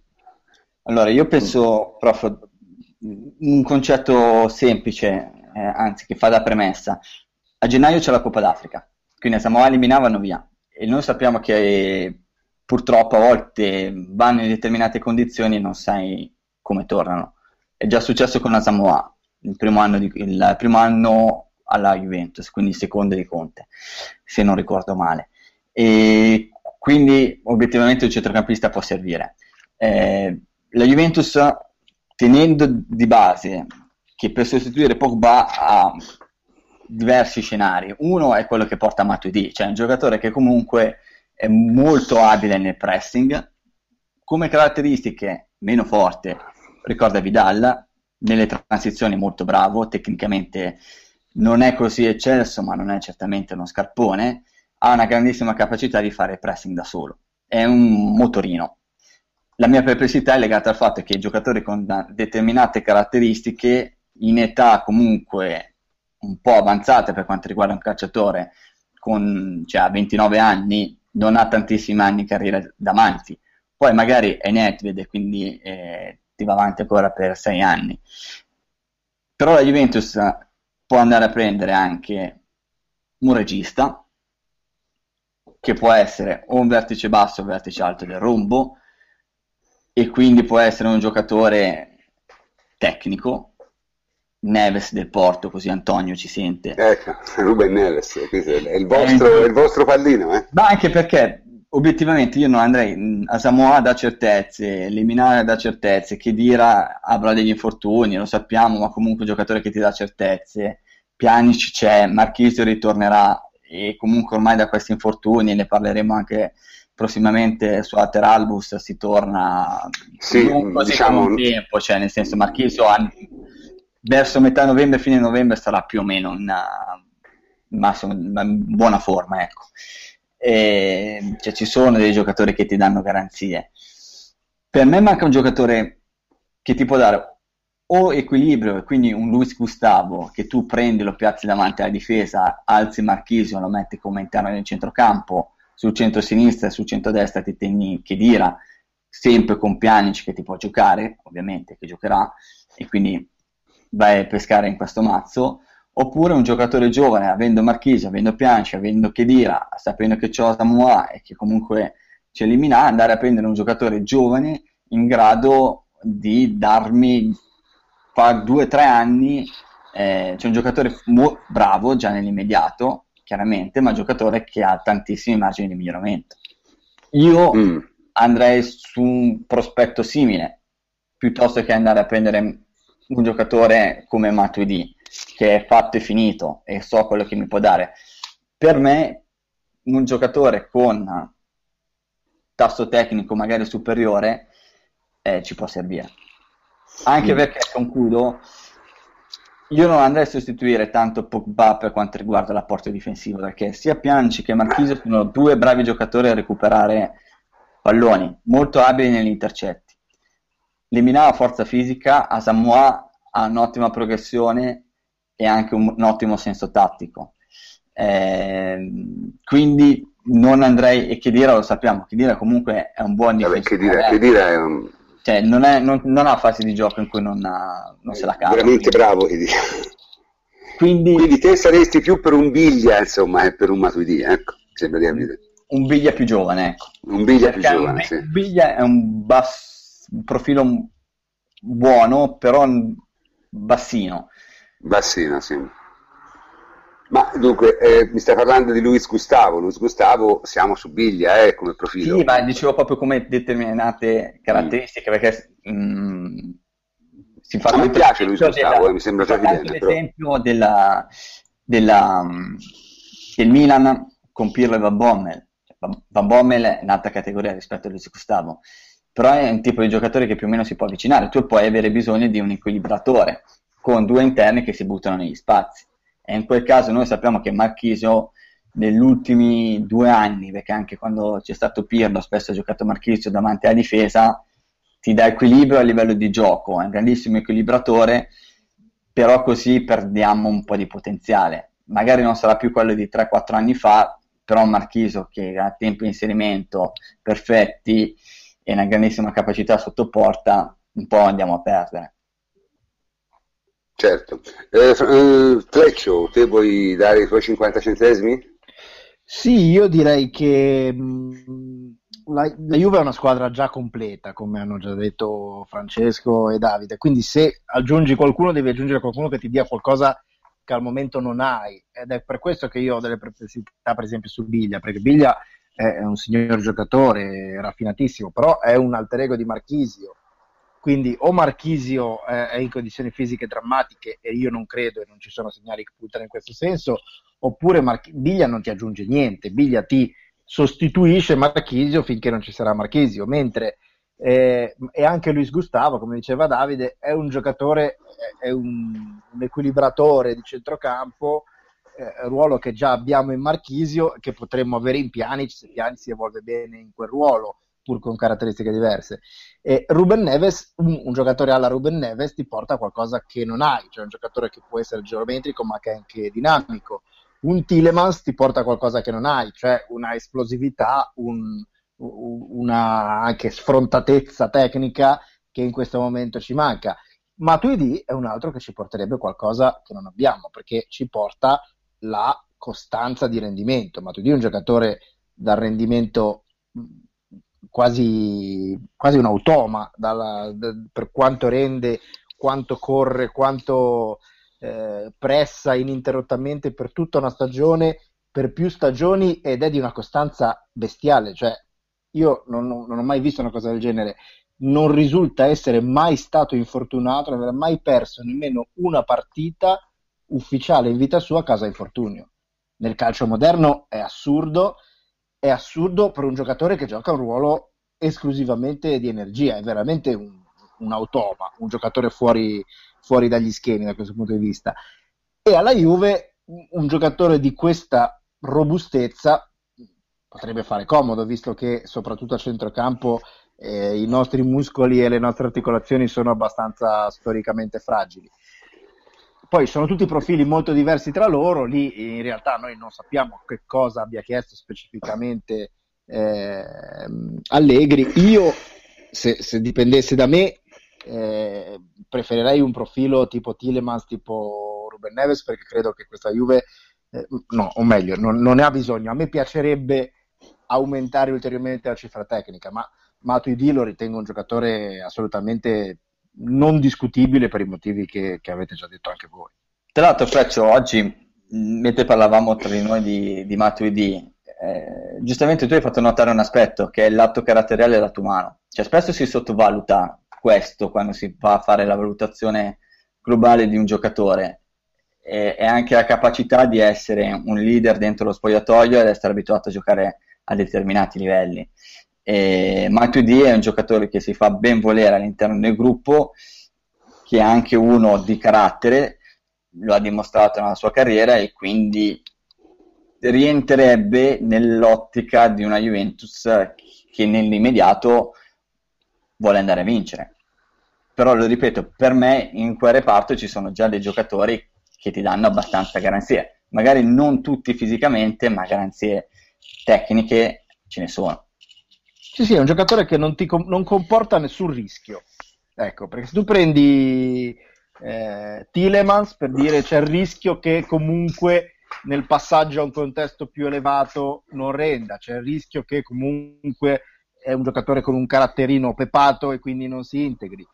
Eh, se prendi Biglia c'è il rischio infortuni, eh, se prendi Ruben Neves c'è il rischio ambientamento in un contesto diverso dal calcio portoghese.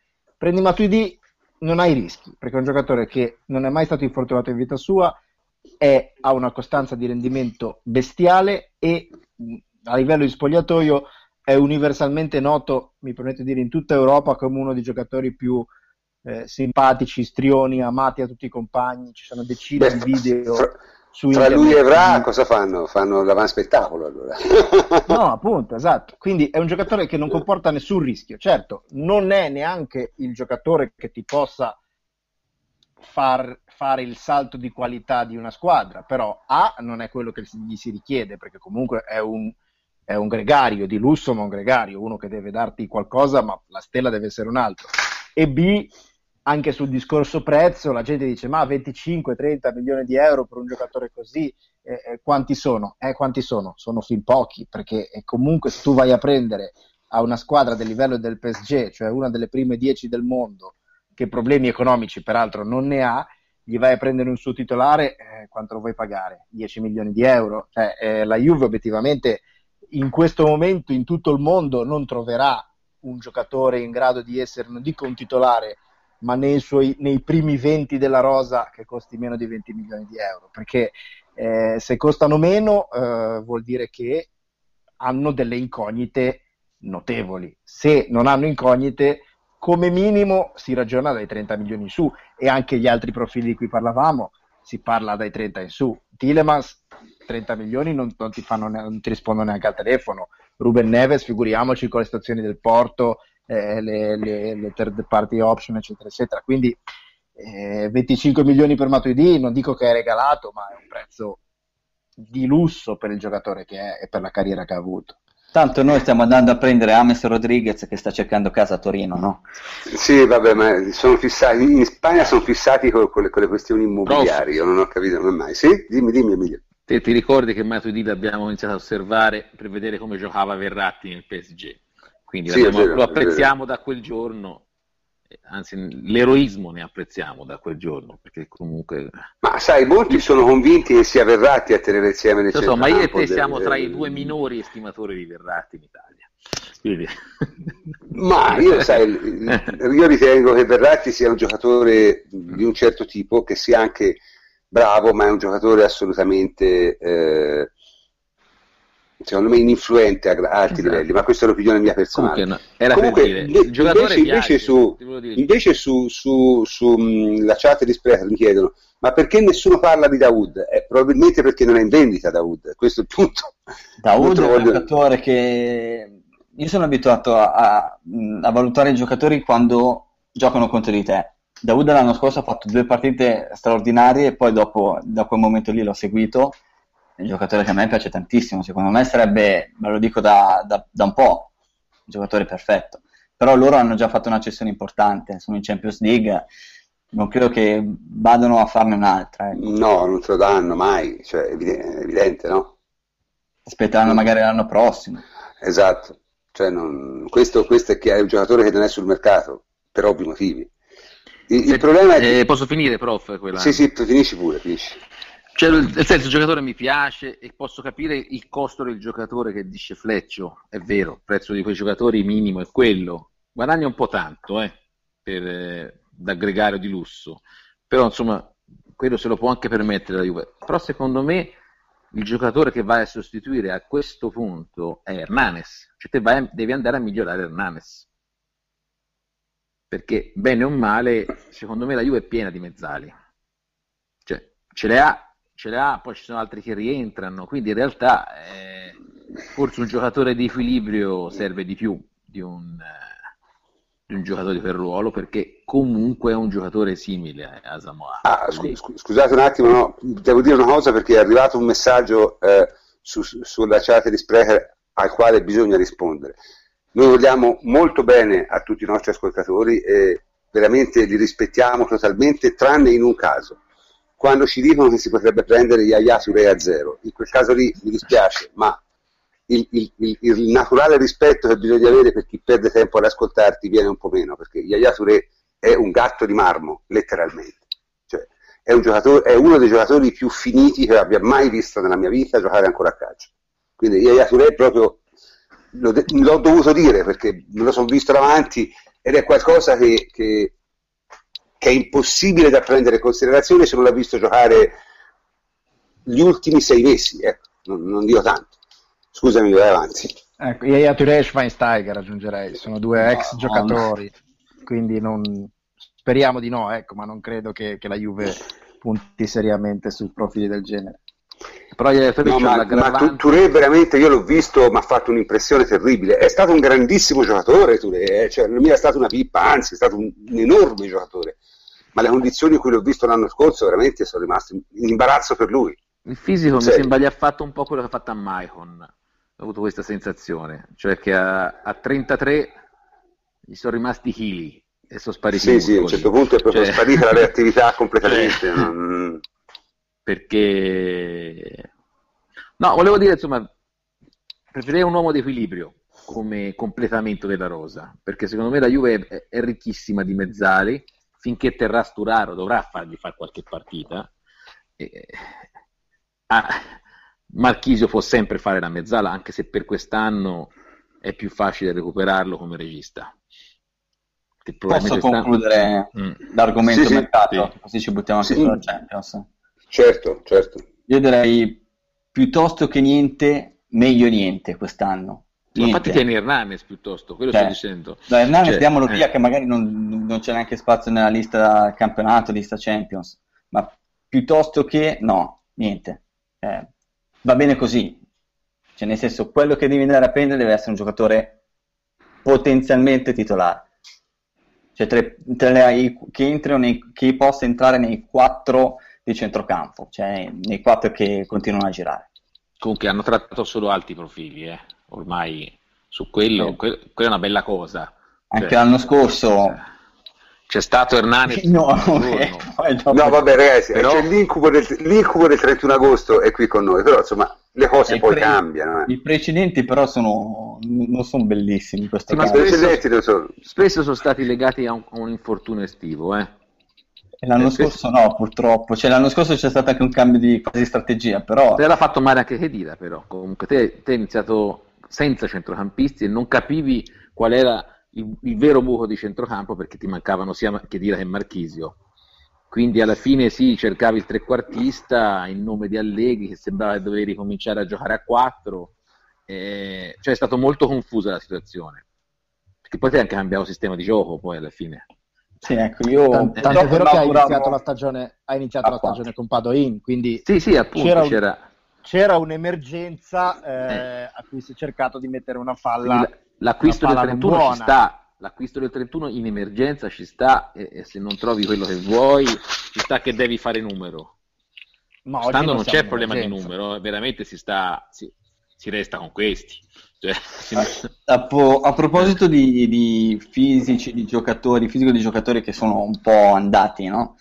Oggi, vabbè, a parte le difficoltà di Russia con le palline, No, vabbè, ma lì, ma lì è questione di, di neurologica, eh, quella lì, perché chiaramente è un problema neurologico. Ma so... Io quando di intossicazioni, Robert... ripetute intossicazioni. Io quando ho visto Roberto Carlos sono rimasto, no? Ma quando? In che momento? No, quando è entrato per fare l'orino eh, corteggio. Fisicamente, che... ecco, si è lasciato andare anche lui. Si capiva, eh, vabbè, dai, eh, si capiva, cioè, cioè, cioè, uno dei brasiliani che poi diventa Tondetti, no? Ci sono quelli lì che... Chissà mai quando. Quando smettono di allenarsi, a forza chissà, di cacciassa... Chissà Higuain tra sei anni.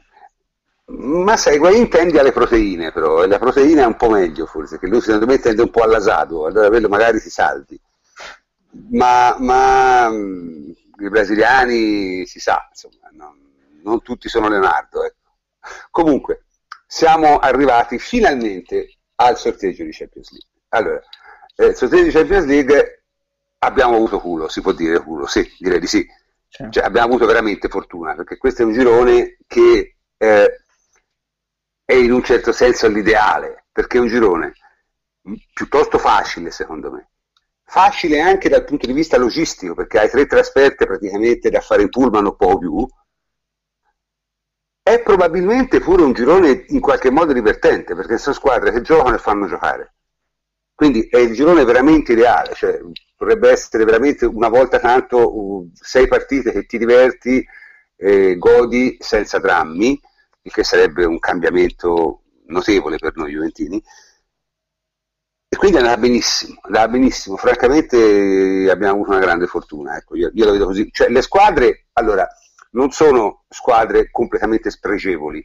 Io le squadre che ho visto di più sono eh, la Dinamo Zagreb, che è una buona squadra, tra, però ha perso i suoi migliori giocatori perché ne ha venduti uno alla Juve, Piazza, e uno al Napoli, o adesso Rocca. Ok? Quindi la Dinamo è una squadra che gioca bene, una squadra interessante, però ha perso i suoi migliori giocatori. Il Lyon è una buona squadra, ma non pare francamente del livello di un livello in grado di imperserirti. Il Siviglia è un'ottima squadra e ha un allenatore interessante, ma sempre tornando al discorso tattico, e qui ce lo spiegherà immediatamente Fleccio, mi sembra che il Siviglia sia la squadra adatta a prenderne 4 all'andata e 4 al ritorno, se gioca come gioca di solito. Eh, quindi Francesco, che ne pensi del girone? Dici come gioca il Siviglia. Sì, il, Civ- il Siviglia è passata da un profeta del, del calcio mondiale come una Emery a un altro profeta come San Paoli, Jorge San Paoli, che è un signor allenatore, uno che ha avuto grandissimo successo con il Cile, eh, gioca un calcio un po' bielsista, ma in un certo senso ancora più esasperato di Bielsa, eh, quindi molto elettrico, molto esplosivo, con pressing alto, ritmi altissimi, eh, una, un, una, collezione di trequartisti e mezze punte in continuo movimento. Eh, staremo a vedere, sarà un, un'immagine, eh, diciamo così, sicuramente sarà, sarà, una, sarà una partita divertente. Eh, al suo esordio in campionato c'è stato un bel 6 a 4 e direi che il termine... Sì, sì, sì, sì il termine immaginifico rende l'idea ed è... No, vabbè, io, io, sto, io davanti a me ho la rosa, ho la rosa attuale del Siviglia eh, e francamente ci sono un sacco di giocatori immaginifici, eh, veramente tanti. Sì, cioè, sì, sì. Ne, ne, ne, cito qualcuno, insomma, c'è Colodejac, eh, Carrisso, Crondelli, Iborra, Sergio Scudero, cioè, Pareja, Franco Vasquez che è bravo, Adil Rami, cioè, insomma, siamo, sì, siamo sì, messi ma... benino eh, da quel punto di vista, cioè, nel senso, veramente il migliore probabilmente è Conopianca. Ecco, Conopianca già, di, già di per sé eh, guardare una partita del, di una squadra di, di San Paoli è, una, è un'esperienza notevole eh, in generale e lo era pure con il Cile che era comunque una squadra con ottime individualità ma una squadra essenzialmente difensiva in cui tutti i giocatori più certo, forti, certo. a parte Sanchez, erano tutti giocatori comunque difensivi, comunque di contenimento, o picchiatori, o giocatori fisici, comunque era una squadra robusta e solida. Quei principi applicati a una squadra che è appunto infarcita di, di, di mezze punte e giocatori totalmente offensivi e, e, e, priva sostanzialmente di giocatori particolarmente solidi, eh, diventa una, una combinazione assolutamente esplosiva, finirei. Quindi sarebbe, ma per dire, è, è, anche difficile definire le formazioni, cioè gli schemi utilizzati quando vedi una squadra di San Paoli, perché quando guardi le posizioni medie in campo ci sono eh, terzini due difensori, terzini altissimi, terzini sopra i centravanti, la, la mezzala sinistra che passa quasi tutto il tempo eh, in basso a destra, è, è, anche difficile dire che cos'è lo schema di San Paolo, poi non è un, non è un folle, ecco, c'è tutta una componente di, di, di, di attenta filosofia tattica e di gioco eh, diciamo esclusivamente posizionale senza, senza, alcuna, diciamo, senza alcun legame specifico a, a, allo schema o alla, o alla struttura, una struttura rigida. Molto bello da vedere, eh, ritengo che per una squadra estremamente compatta come la Juve sia anche qualcosa di, di, di bello da affrontare, ecco, perché rispetto al Copenaghen eh, o alla squadra di turno che arriva lì e si mette in 11 in area di rigore e, e, e ti sfida a, a batterli a cornate, con una squadra che gioca così a viso aperto, la Juve dovrebbe avere, diciamo, non dico buon gioco perché sono comunque avversari seri, ma è il tipo di avversario che, che per la Juve è molto meglio di, eh, faccio per dire, paradossalmente il Rostov, che pure è infinitamente più scarso del Siviglia, il Rostov era una, è una brutta squadra per la Juve perché gioca un calcio all'italiana, cioè un 5-3-2 ultra compatto, ultra difensivo, non si aprono mai, ogni volta che hanno la palla la buttano solo dritta, lunga e avanti o al massimo sulla fascia se uno dei due laterali ha voglia di correre, non si scompongono mai, non si allargano mai e ogni centimetro ti picchiano come dei fabbri, ogni centimetro Sì, sì, questo l'ho notato, questo sono, sono delle belle... Sono fabbri. Sono dei, eh, sì, sono dei discreti picchiatori, sì. Qui tu giochi con Rostov, una squadra di scarponi in cui persino il centravanti è un iraniano che sembra che nella vita abbia gli sia mancato di fare il terzino perché non fa altro che correre, pressare e picchiare. Ecco, con una squadra così, che è una squadra scarsa, che non, non, non starebbe probabilmente neanche in Serie A in Italia, però te la devi sudare una partita il Beh, ora io non, su questo non esagererei, eh, perché io l'ho visti giocare, non sono poi così scarsi. Cioè, no, sono, no, hanno... diciamo, ba- bassa Serie A, sì, no, non... io sono un appassionato del campionato russo, quindi non, non li voglio Beh, in questo sì. momento è l'AIA. Ora, eh, no, no, scusa, scusa, scusami Francesco, come fa uno a essere appassionato del campionato russo? Questa ce la devi spiegare però. Beh, perché io ho una, fasci- ho una fascinazione storica. Per prof, ma la deve spiegare a te, prof. Cioè. Io ho una fascinazione storica per il calcio nei regimi, quindi ho sempre seguito cosa faceva, cosa succedeva al calcio dove c'erano dei Ma regimi. lo seguiva pure il prof, lo seguiva pure il prof. Nel, nell'Unione Sovietica, la storia dei club dell'Unione Sovietica è meravigliosa, è meravigliosa. Prima o poi ne parleremo, prima o poi. Esatto, e quindi poi per affetto, anche se non è più quello di una volta, continuo a, seguirlo con, con interesse e con, con, curiosità. Però quindi, quindi abbiamo, anche, dire, abbiamo, abbiamo a... anche, scoperto delle vene di stalinismo nel, nel nostro amico Francesco, cosa che francamente non avrei mai sospettato. Eh. e... non, eccediamo, non eccediamo, no, però per, dire, per, tornare, per tornare a bomba, eh, contro una squadra come il Rostov, che apparentemente vedi la rosa e dici questi sono degli scarponi, la partita te la devi sudare e capace che vinci, però torni a casa con qualche livido sulle gambe e comunque faticando. Il Siviglia è una squadra che la partita te la può anche regalare se la becchi in una giornata giusta.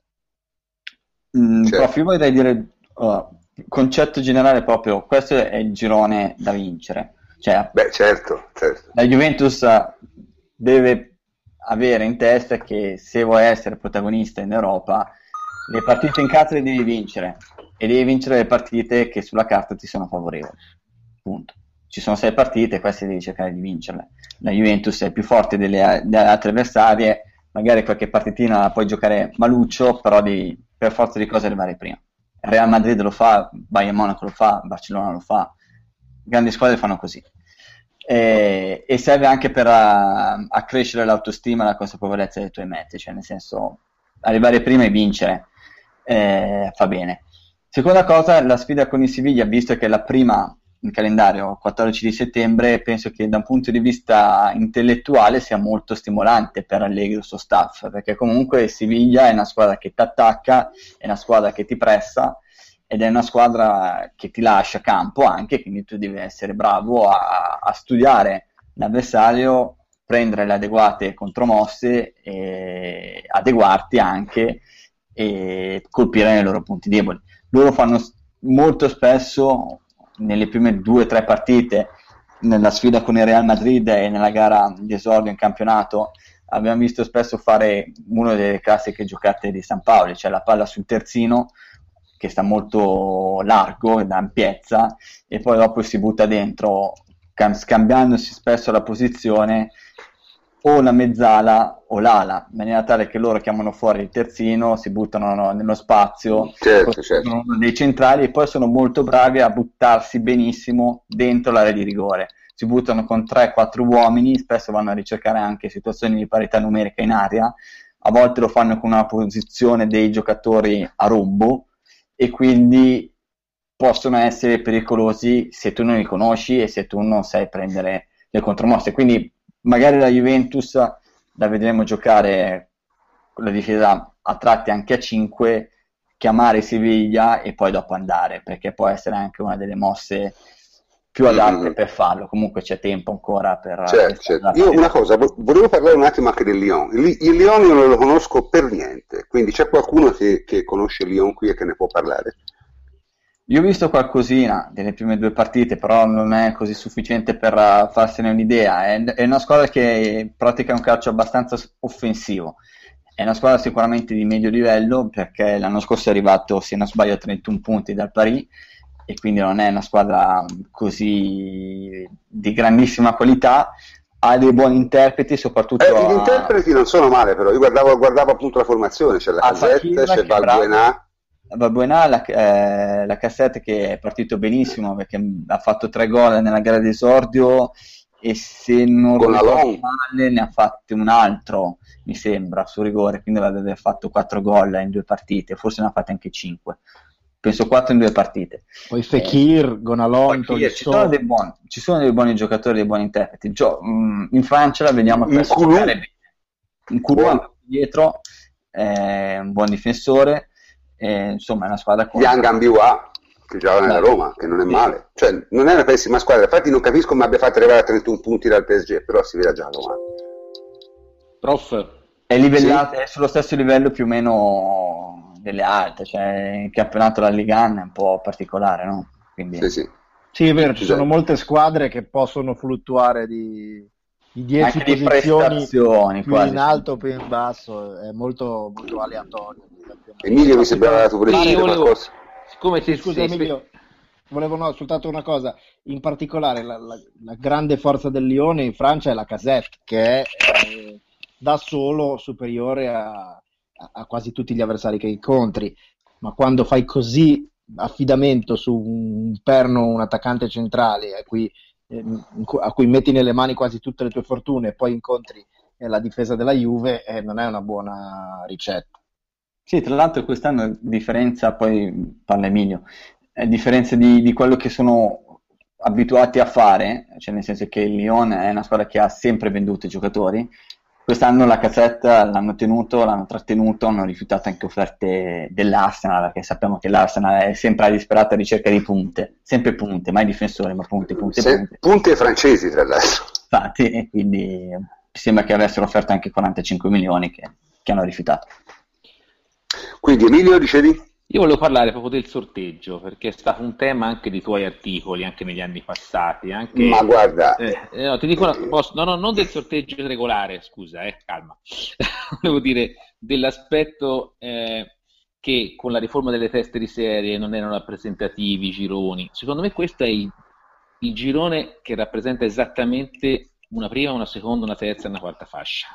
Cioè proprio a fare le medie cioè eh, nessuna, secondo, cioè sono tutte squadre, una squadra di prima, di seconda, di terza, di quarta, nessuna è la migliore o la peggiore della sua fascia. Quindi è super rappresentativo ed è un buon sorteggio perché noi siamo migliorati negli anni. Cioè noi non avendo nessuna stranezza, non abbiamo una quarta, perché l'anno scorso noi abbiamo avuto un girone con, con i valori un po' strampalati. Sì. Perché, perché il quarta fascia era il Gladbach, che è veramente che è forte, più forte delle, della Zagabria, sì. ma tanto. Cioè... Che, però, sì, eh. che, però, poi alla fine si è rivelato un girone più semplice, cioè più semplice sì. del previsto l'anno scorso, poi alla fine, no? Perlomeno sì. nella qualificazione. Per ragione di calendario, perché noi esatto. abbiamo trovato il, Gla- il Gladbach quando si erano ripresi e, e si è giocato la partita a Siviglia senza giocatori, è stata una cosa un po' di, di calendario poi a, certo, a, certo. a, rigirare le cose. Cioè volevo dire, eh, è un buon sorteggio perché noi siamo arrivati a un certo livello. Non lo sarebbe comunque, cioè noi ora siamo veramente una testa di serie delle prime otto che vale le prime otto posizioni tendente alle prime quattro. Cioè, e, e, quindi va bene. Con la consapevolezza di esserlo. Sì, sì, nel senso siamo lì. Cioè noi siamo tra la, la terza e la sesta squadra insieme all'Atletico e il Borussia, diciamo.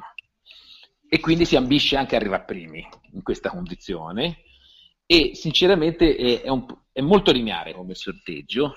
Secondo me quest'anno i sorteggi sono stati abbastanza lineari, non c'è stato il girone folle o il girone scarsissimo. Ma dunque, ci sono, ora io domani, domani su, su Alter Albus IT uscirà eh, la mia disamina di tutte, mm. tutti gli otto gironi di, di, di, Champions League. Stasera ovviamente ci siamo eh, mm. concentrati particolarmente su quello della Juventus e credo che possiamo essere tutti d'accordo nel dire che è un girone vabbè, facile, diciamo facile, nel senso un girone che la Juventus deve vincere, senza se e senza ma. Su questo non, non, credo ci sia il minimo dubbio. Eh, la quarta squadra è la Dinamo Zagabria. Sulla Dinamo Zagabria eh, ne avevamo parlato tempo fa quando eh, stavamo discutendo di Piazza. Non so, Antonio, se non sbaglio, ti hai osservato le partite della Dinamo Zagabria, no? Eccomi prof, sì, eh, ho osservato alcune partite della, Dinamo, della Dinamo Zagabria, guarda, il, eh, la curiosità era soprattutto nel, nel modo di giocare. Eh, Intanto mi dicono che forse è saltato Rogga Napoli, eh? Sì, eh, l'ho letto anch'io, cioè non dovrebbe, dovrebbe essere saltato mm. in realtà. Ma guarda, in realtà la, la, Dinamo, vedendo un pochettino le tabelline del mercato, ha, ha ceduto Piazza e poi non ha comprato nessuno, eh una, una grande cessione, pochissimi acquisti, quasi nessuno. Ehm, ma dicevo, eh, la curiosità è soprattutto nel modo di giocare della Dinamo. L'anno scorso era veramente il casino organizzato, era una cosa fantastica. Ehm, praticamente aveva le due ali che nella fase difensiva si allargavano, si toglievano dal campo, una delle due era quasi sempre Piazza. Piazza, e, sì e c'aveva i, i, centrali, i tre centrali di centrocampo che andavano a fare il pressing altissimo anche eh, sul portiere, quindi è un tipo di, di gioco eh, parecchio particolare, eh, ma devo dire tutto sommato soltanto l'Arsenal poteva riuscire a fare una figuraccia con loro, perché poi eh, il Bayern li ha scherzati eh, tutto sommato dovrebbe è una squadra da quarta fascia ecco. una squadra da quarta fascia eh, senza Piazza quindi indebolita parecchio rispetto all'anno scorso eh, eh non dovrebbe costituire ecco, un grandissimo ostacolo per la, per la Juventus però poi ovviamente posso... devi giocare sì, sì. Antonio, se posso aggiungere eh, no? una cosa che mh, ho sentito spessissimo dire è l'unico problema con la Dinamo è lo stadio che è un ambiente difficile. Allora, premesso che è un aspetto abbastanza irrilevante, perché quando una squadra è forte l'ambiente difficile è assolutamente conta lo 0,01%, cioè il Real Madrid se anche va a giocare nel Galatasaray, anche se sono 80.000 turchi inferociti, Real Madrid ne fa 4 e dell'ambiente non gli interessa assolutamente nulla. Ma il Maximir di Zagabria non è più un, un, campo difficile in cui giocare. Noi abbiamo i ricordi dagli anni 90, esatto, esatto, quando esatto. praticamente dallo stadio Maximir eh, iniziò di fatto quasi la guerra Jugoslavia, ma non è più così, sono molto più soft e sono come tutti i tifosi croati in polemica feroce con eh, il esatto, presidente, che, non uffici- sì. che, non lo è ufficialmente, ma lo è in pectore della Dinamo Zagabria. Sono in polemica con la federazione, che è un'emanazione sempre di questo Mamic, eh, questa figura abbastanza oscura. Quindi mh, non dovrebbe essere uno stadio in cui è difficile giocare o in cui no. ci sia una pressione eccessiva. Vabbè, ma queste sono cose, diciamo, eh, sono son miti urbani ormai, non, non esiste... No, sì, sì, in generale è, è, sono note di colore, in particolare in questo caso qui non è vero più nemmeno quello.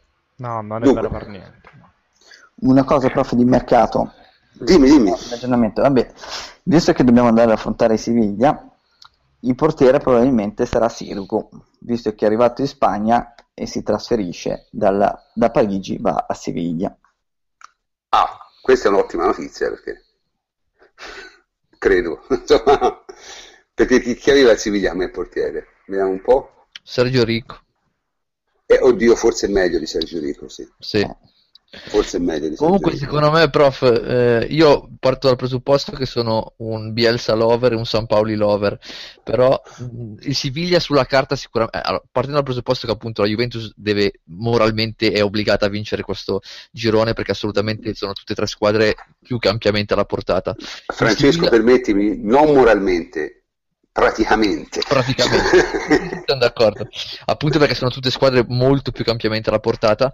Il Siviglia però secondo me potrebbe essere una squadra pazza del tipo che se azzecca la serata potrebbe vincere contro chiunque. Quindi io voglio dire, se magari si va a Siviglia e la Juventus perde, non la troverai una cosa così impossibile. Dopodiché è chiaro che nella logica delle cose sta che tu vai a Siviglia e vinci. Cioè, questo è normale. Comunque, sul... dire una cosa sul Leone, però, che io sì, ho sempre seguito con simpatia, perché il Leone, quello dei 6-7 scudetti a fila, tra l'altro, sei. Sei. che non aveva mai vinto prima, insomma, rimane la migliore gestione di calcio francese mai vista, quell'epoca lì, perché li comprarono giovani sconosciuti e li tirarono tutti su. Quindi è una società, il presidente è sempre quello, alla fine, è una società che con i suoi limiti poi le cose le ha sapute fare. Cosa, mentre in Francia si sono sempre viste esperienze molto strane di gestione del calcio, da quella di Capì a forse l'esagerazione del PSG, che adesso si è un po' si è attestata a alti livelli, ma certo con affari incredibili alle, e anche alla, agli investimenti altalena del Monaco però Emilio c'è, sì, comunque sì, da dire, c'è comunque da dire che loro avevano la possibilità comunque di investire più degli altri all'epoca. Cioè era, il Paris Saint Germain ancora non era passato in mano ai catarioti e loro con Vivendi avevano, eh, no, no, sì, però... avevano un gruppo insomma, importante dietro. No, no, su, no, no, certo che ce l'avevano, però fu, eh, era comunque sì, una squadra su... francese.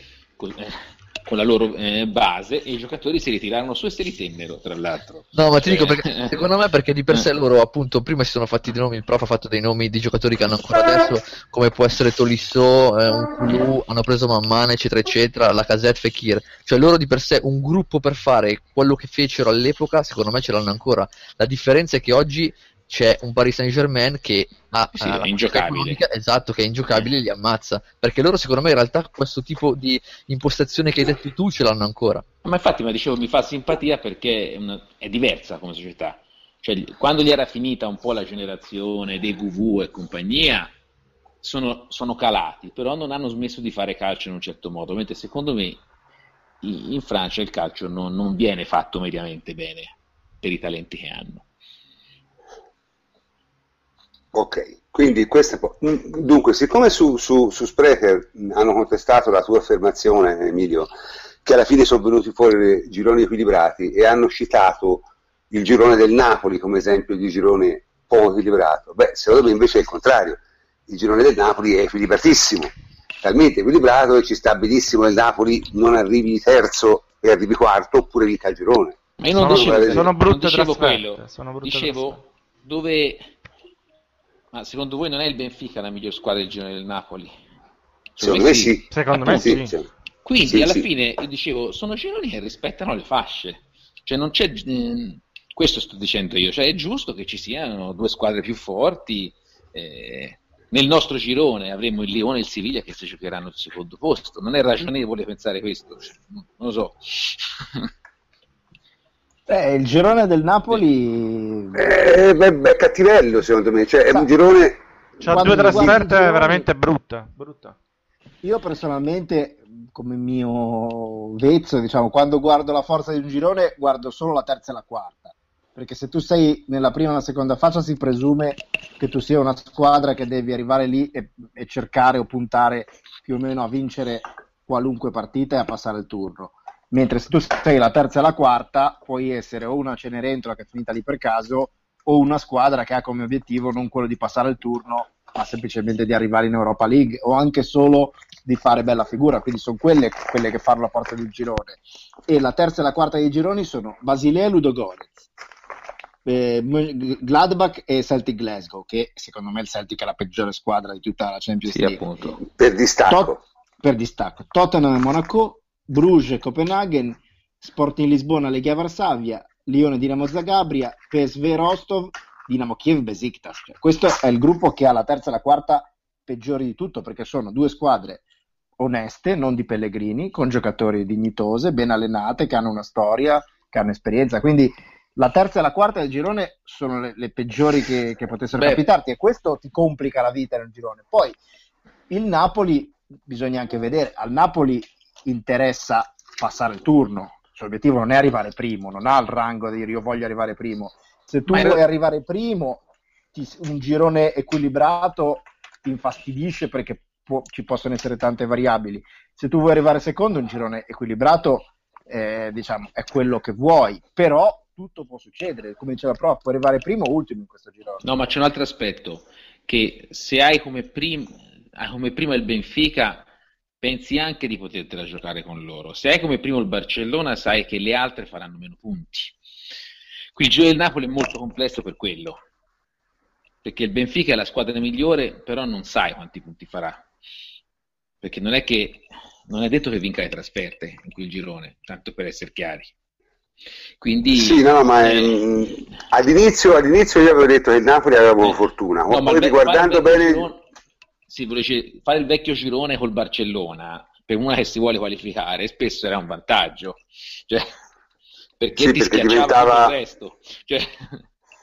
È vero, eh. qui, qui, il problema sì, può essere che, che magari finisci tutti a 8 punti o a 9 punti contro la differenza reti, non si sa come va a finire cioè, sono son cose complicate. Comunque io per il Napoli, io secondo me l'handicap più grosso che è il Napoli, al di là del fatto che ha perso un realizzatore, un finalizzatore della portata di Wayne, che secondo me l'anno scorso gli ha, prote- l'ha coperto quasi tutte le magagne, eh, è un problema proprio di esperienza di, di sia nei giocatori sia, sia, nell'allenatore, ragazzi. Io, io Sarri in Coppa dei Campioni non me lo posso immaginare, cioè, scusate, ma io avrò questa mia... Eh, Beh, diciamo, l'unico riferimento opi... è come prepararono male il Villarreal.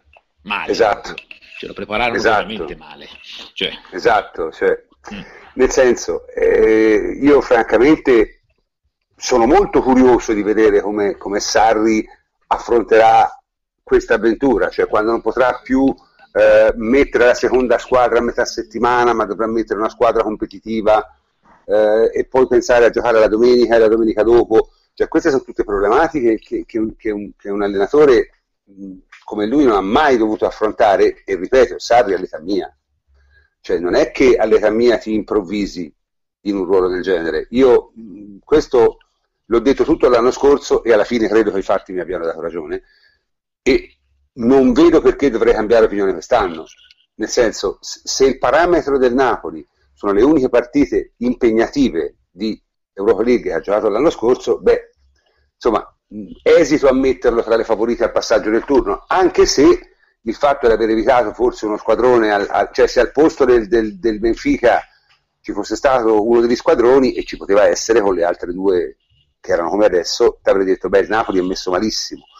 Così il Benfica, che pure è un'ottima squadra, non ha secondo me una forza tale da, da poter dire ma ribatte sicuramente due volte, ecco, non, questo non lo posso dire. Però credo che per il Napoli andare a giocare eh, a, a, in Turchia e anche a Kiev, o comunque non so dove giocano, forse non a Kiev, ma comunque in Ucraina, nel, nel mezzo del campionato sarà veramente una, un'esperienza, e, e cioè e dover giocare una partita, cioè non poter mettere come l'anno scorso tutte le riserve. Capito? Quindi mh, sarà effettivamente una cosa da, da, da valutare. Poi eh, il solito discorso, eh, Mazzarri che io stimavo molto poco ha passato il girone e per un periodo non, non passa anche gli ottavi, quindi voglio dire non, non, si può mai dire alla fine, non si può Ma, mai dire. Prof, al netto del giudizio di Sarri, su cui ovviamente come sempre siamo in disaccordo, io dico un'altra cosa, nel senso che è vero quello che dici tu, cioè qui c'è un problema, il Napoli ha un problema di esperienza e incoccia tre squadre che hanno tanta esperienza internazionale perché sono nelle coppe stabilmente da tanti anni e per quanto riguarda Benfica e Dinamo Kiev sono nella coppa principale da un sacco di anni. Quindi questo è un problema e un gap che anche se sono squadre eh, meno talentuose del Napoli com- hanno molta più esperienza in Champions League e in Champions League è un'altra cosa quindi questo è un problema. In realtà il discorso del turnover però secondo me è un problema che eh, si, si, a volte si ingigantisce nel senso che il concetto del turnover è non puoi far giocare ai tuoi giocatori tutte le partite, quindi devi scegliere di lasciare qualcuno a riposo in alcune partite. Quando giocava l'Europa League la scelta era semplice, cioè in Europa League faceva giocare tutte le riserve e in campionato tutti i titolari, in Champions non lo potrà fare, ma credo che tra le due eh, inizierà o sarà più o meno costretto a rinunciare a qualcosina in campionato e quindi vedremo qualche riserva in più in campionato e qualche titolare in più in Champions. Cioè, non è scienza nucleare alla fine della fiera. Hai 11 okay, giocatori, okay. anziché mettere 7 riserve, metti 7 titolari e poi metti 4-5 riserve in campionato e quindi magari rinunci a qualcosina in campionato, ma è una cosa che si è, si è già vista e non ci vuole un, un genio per arrivarci.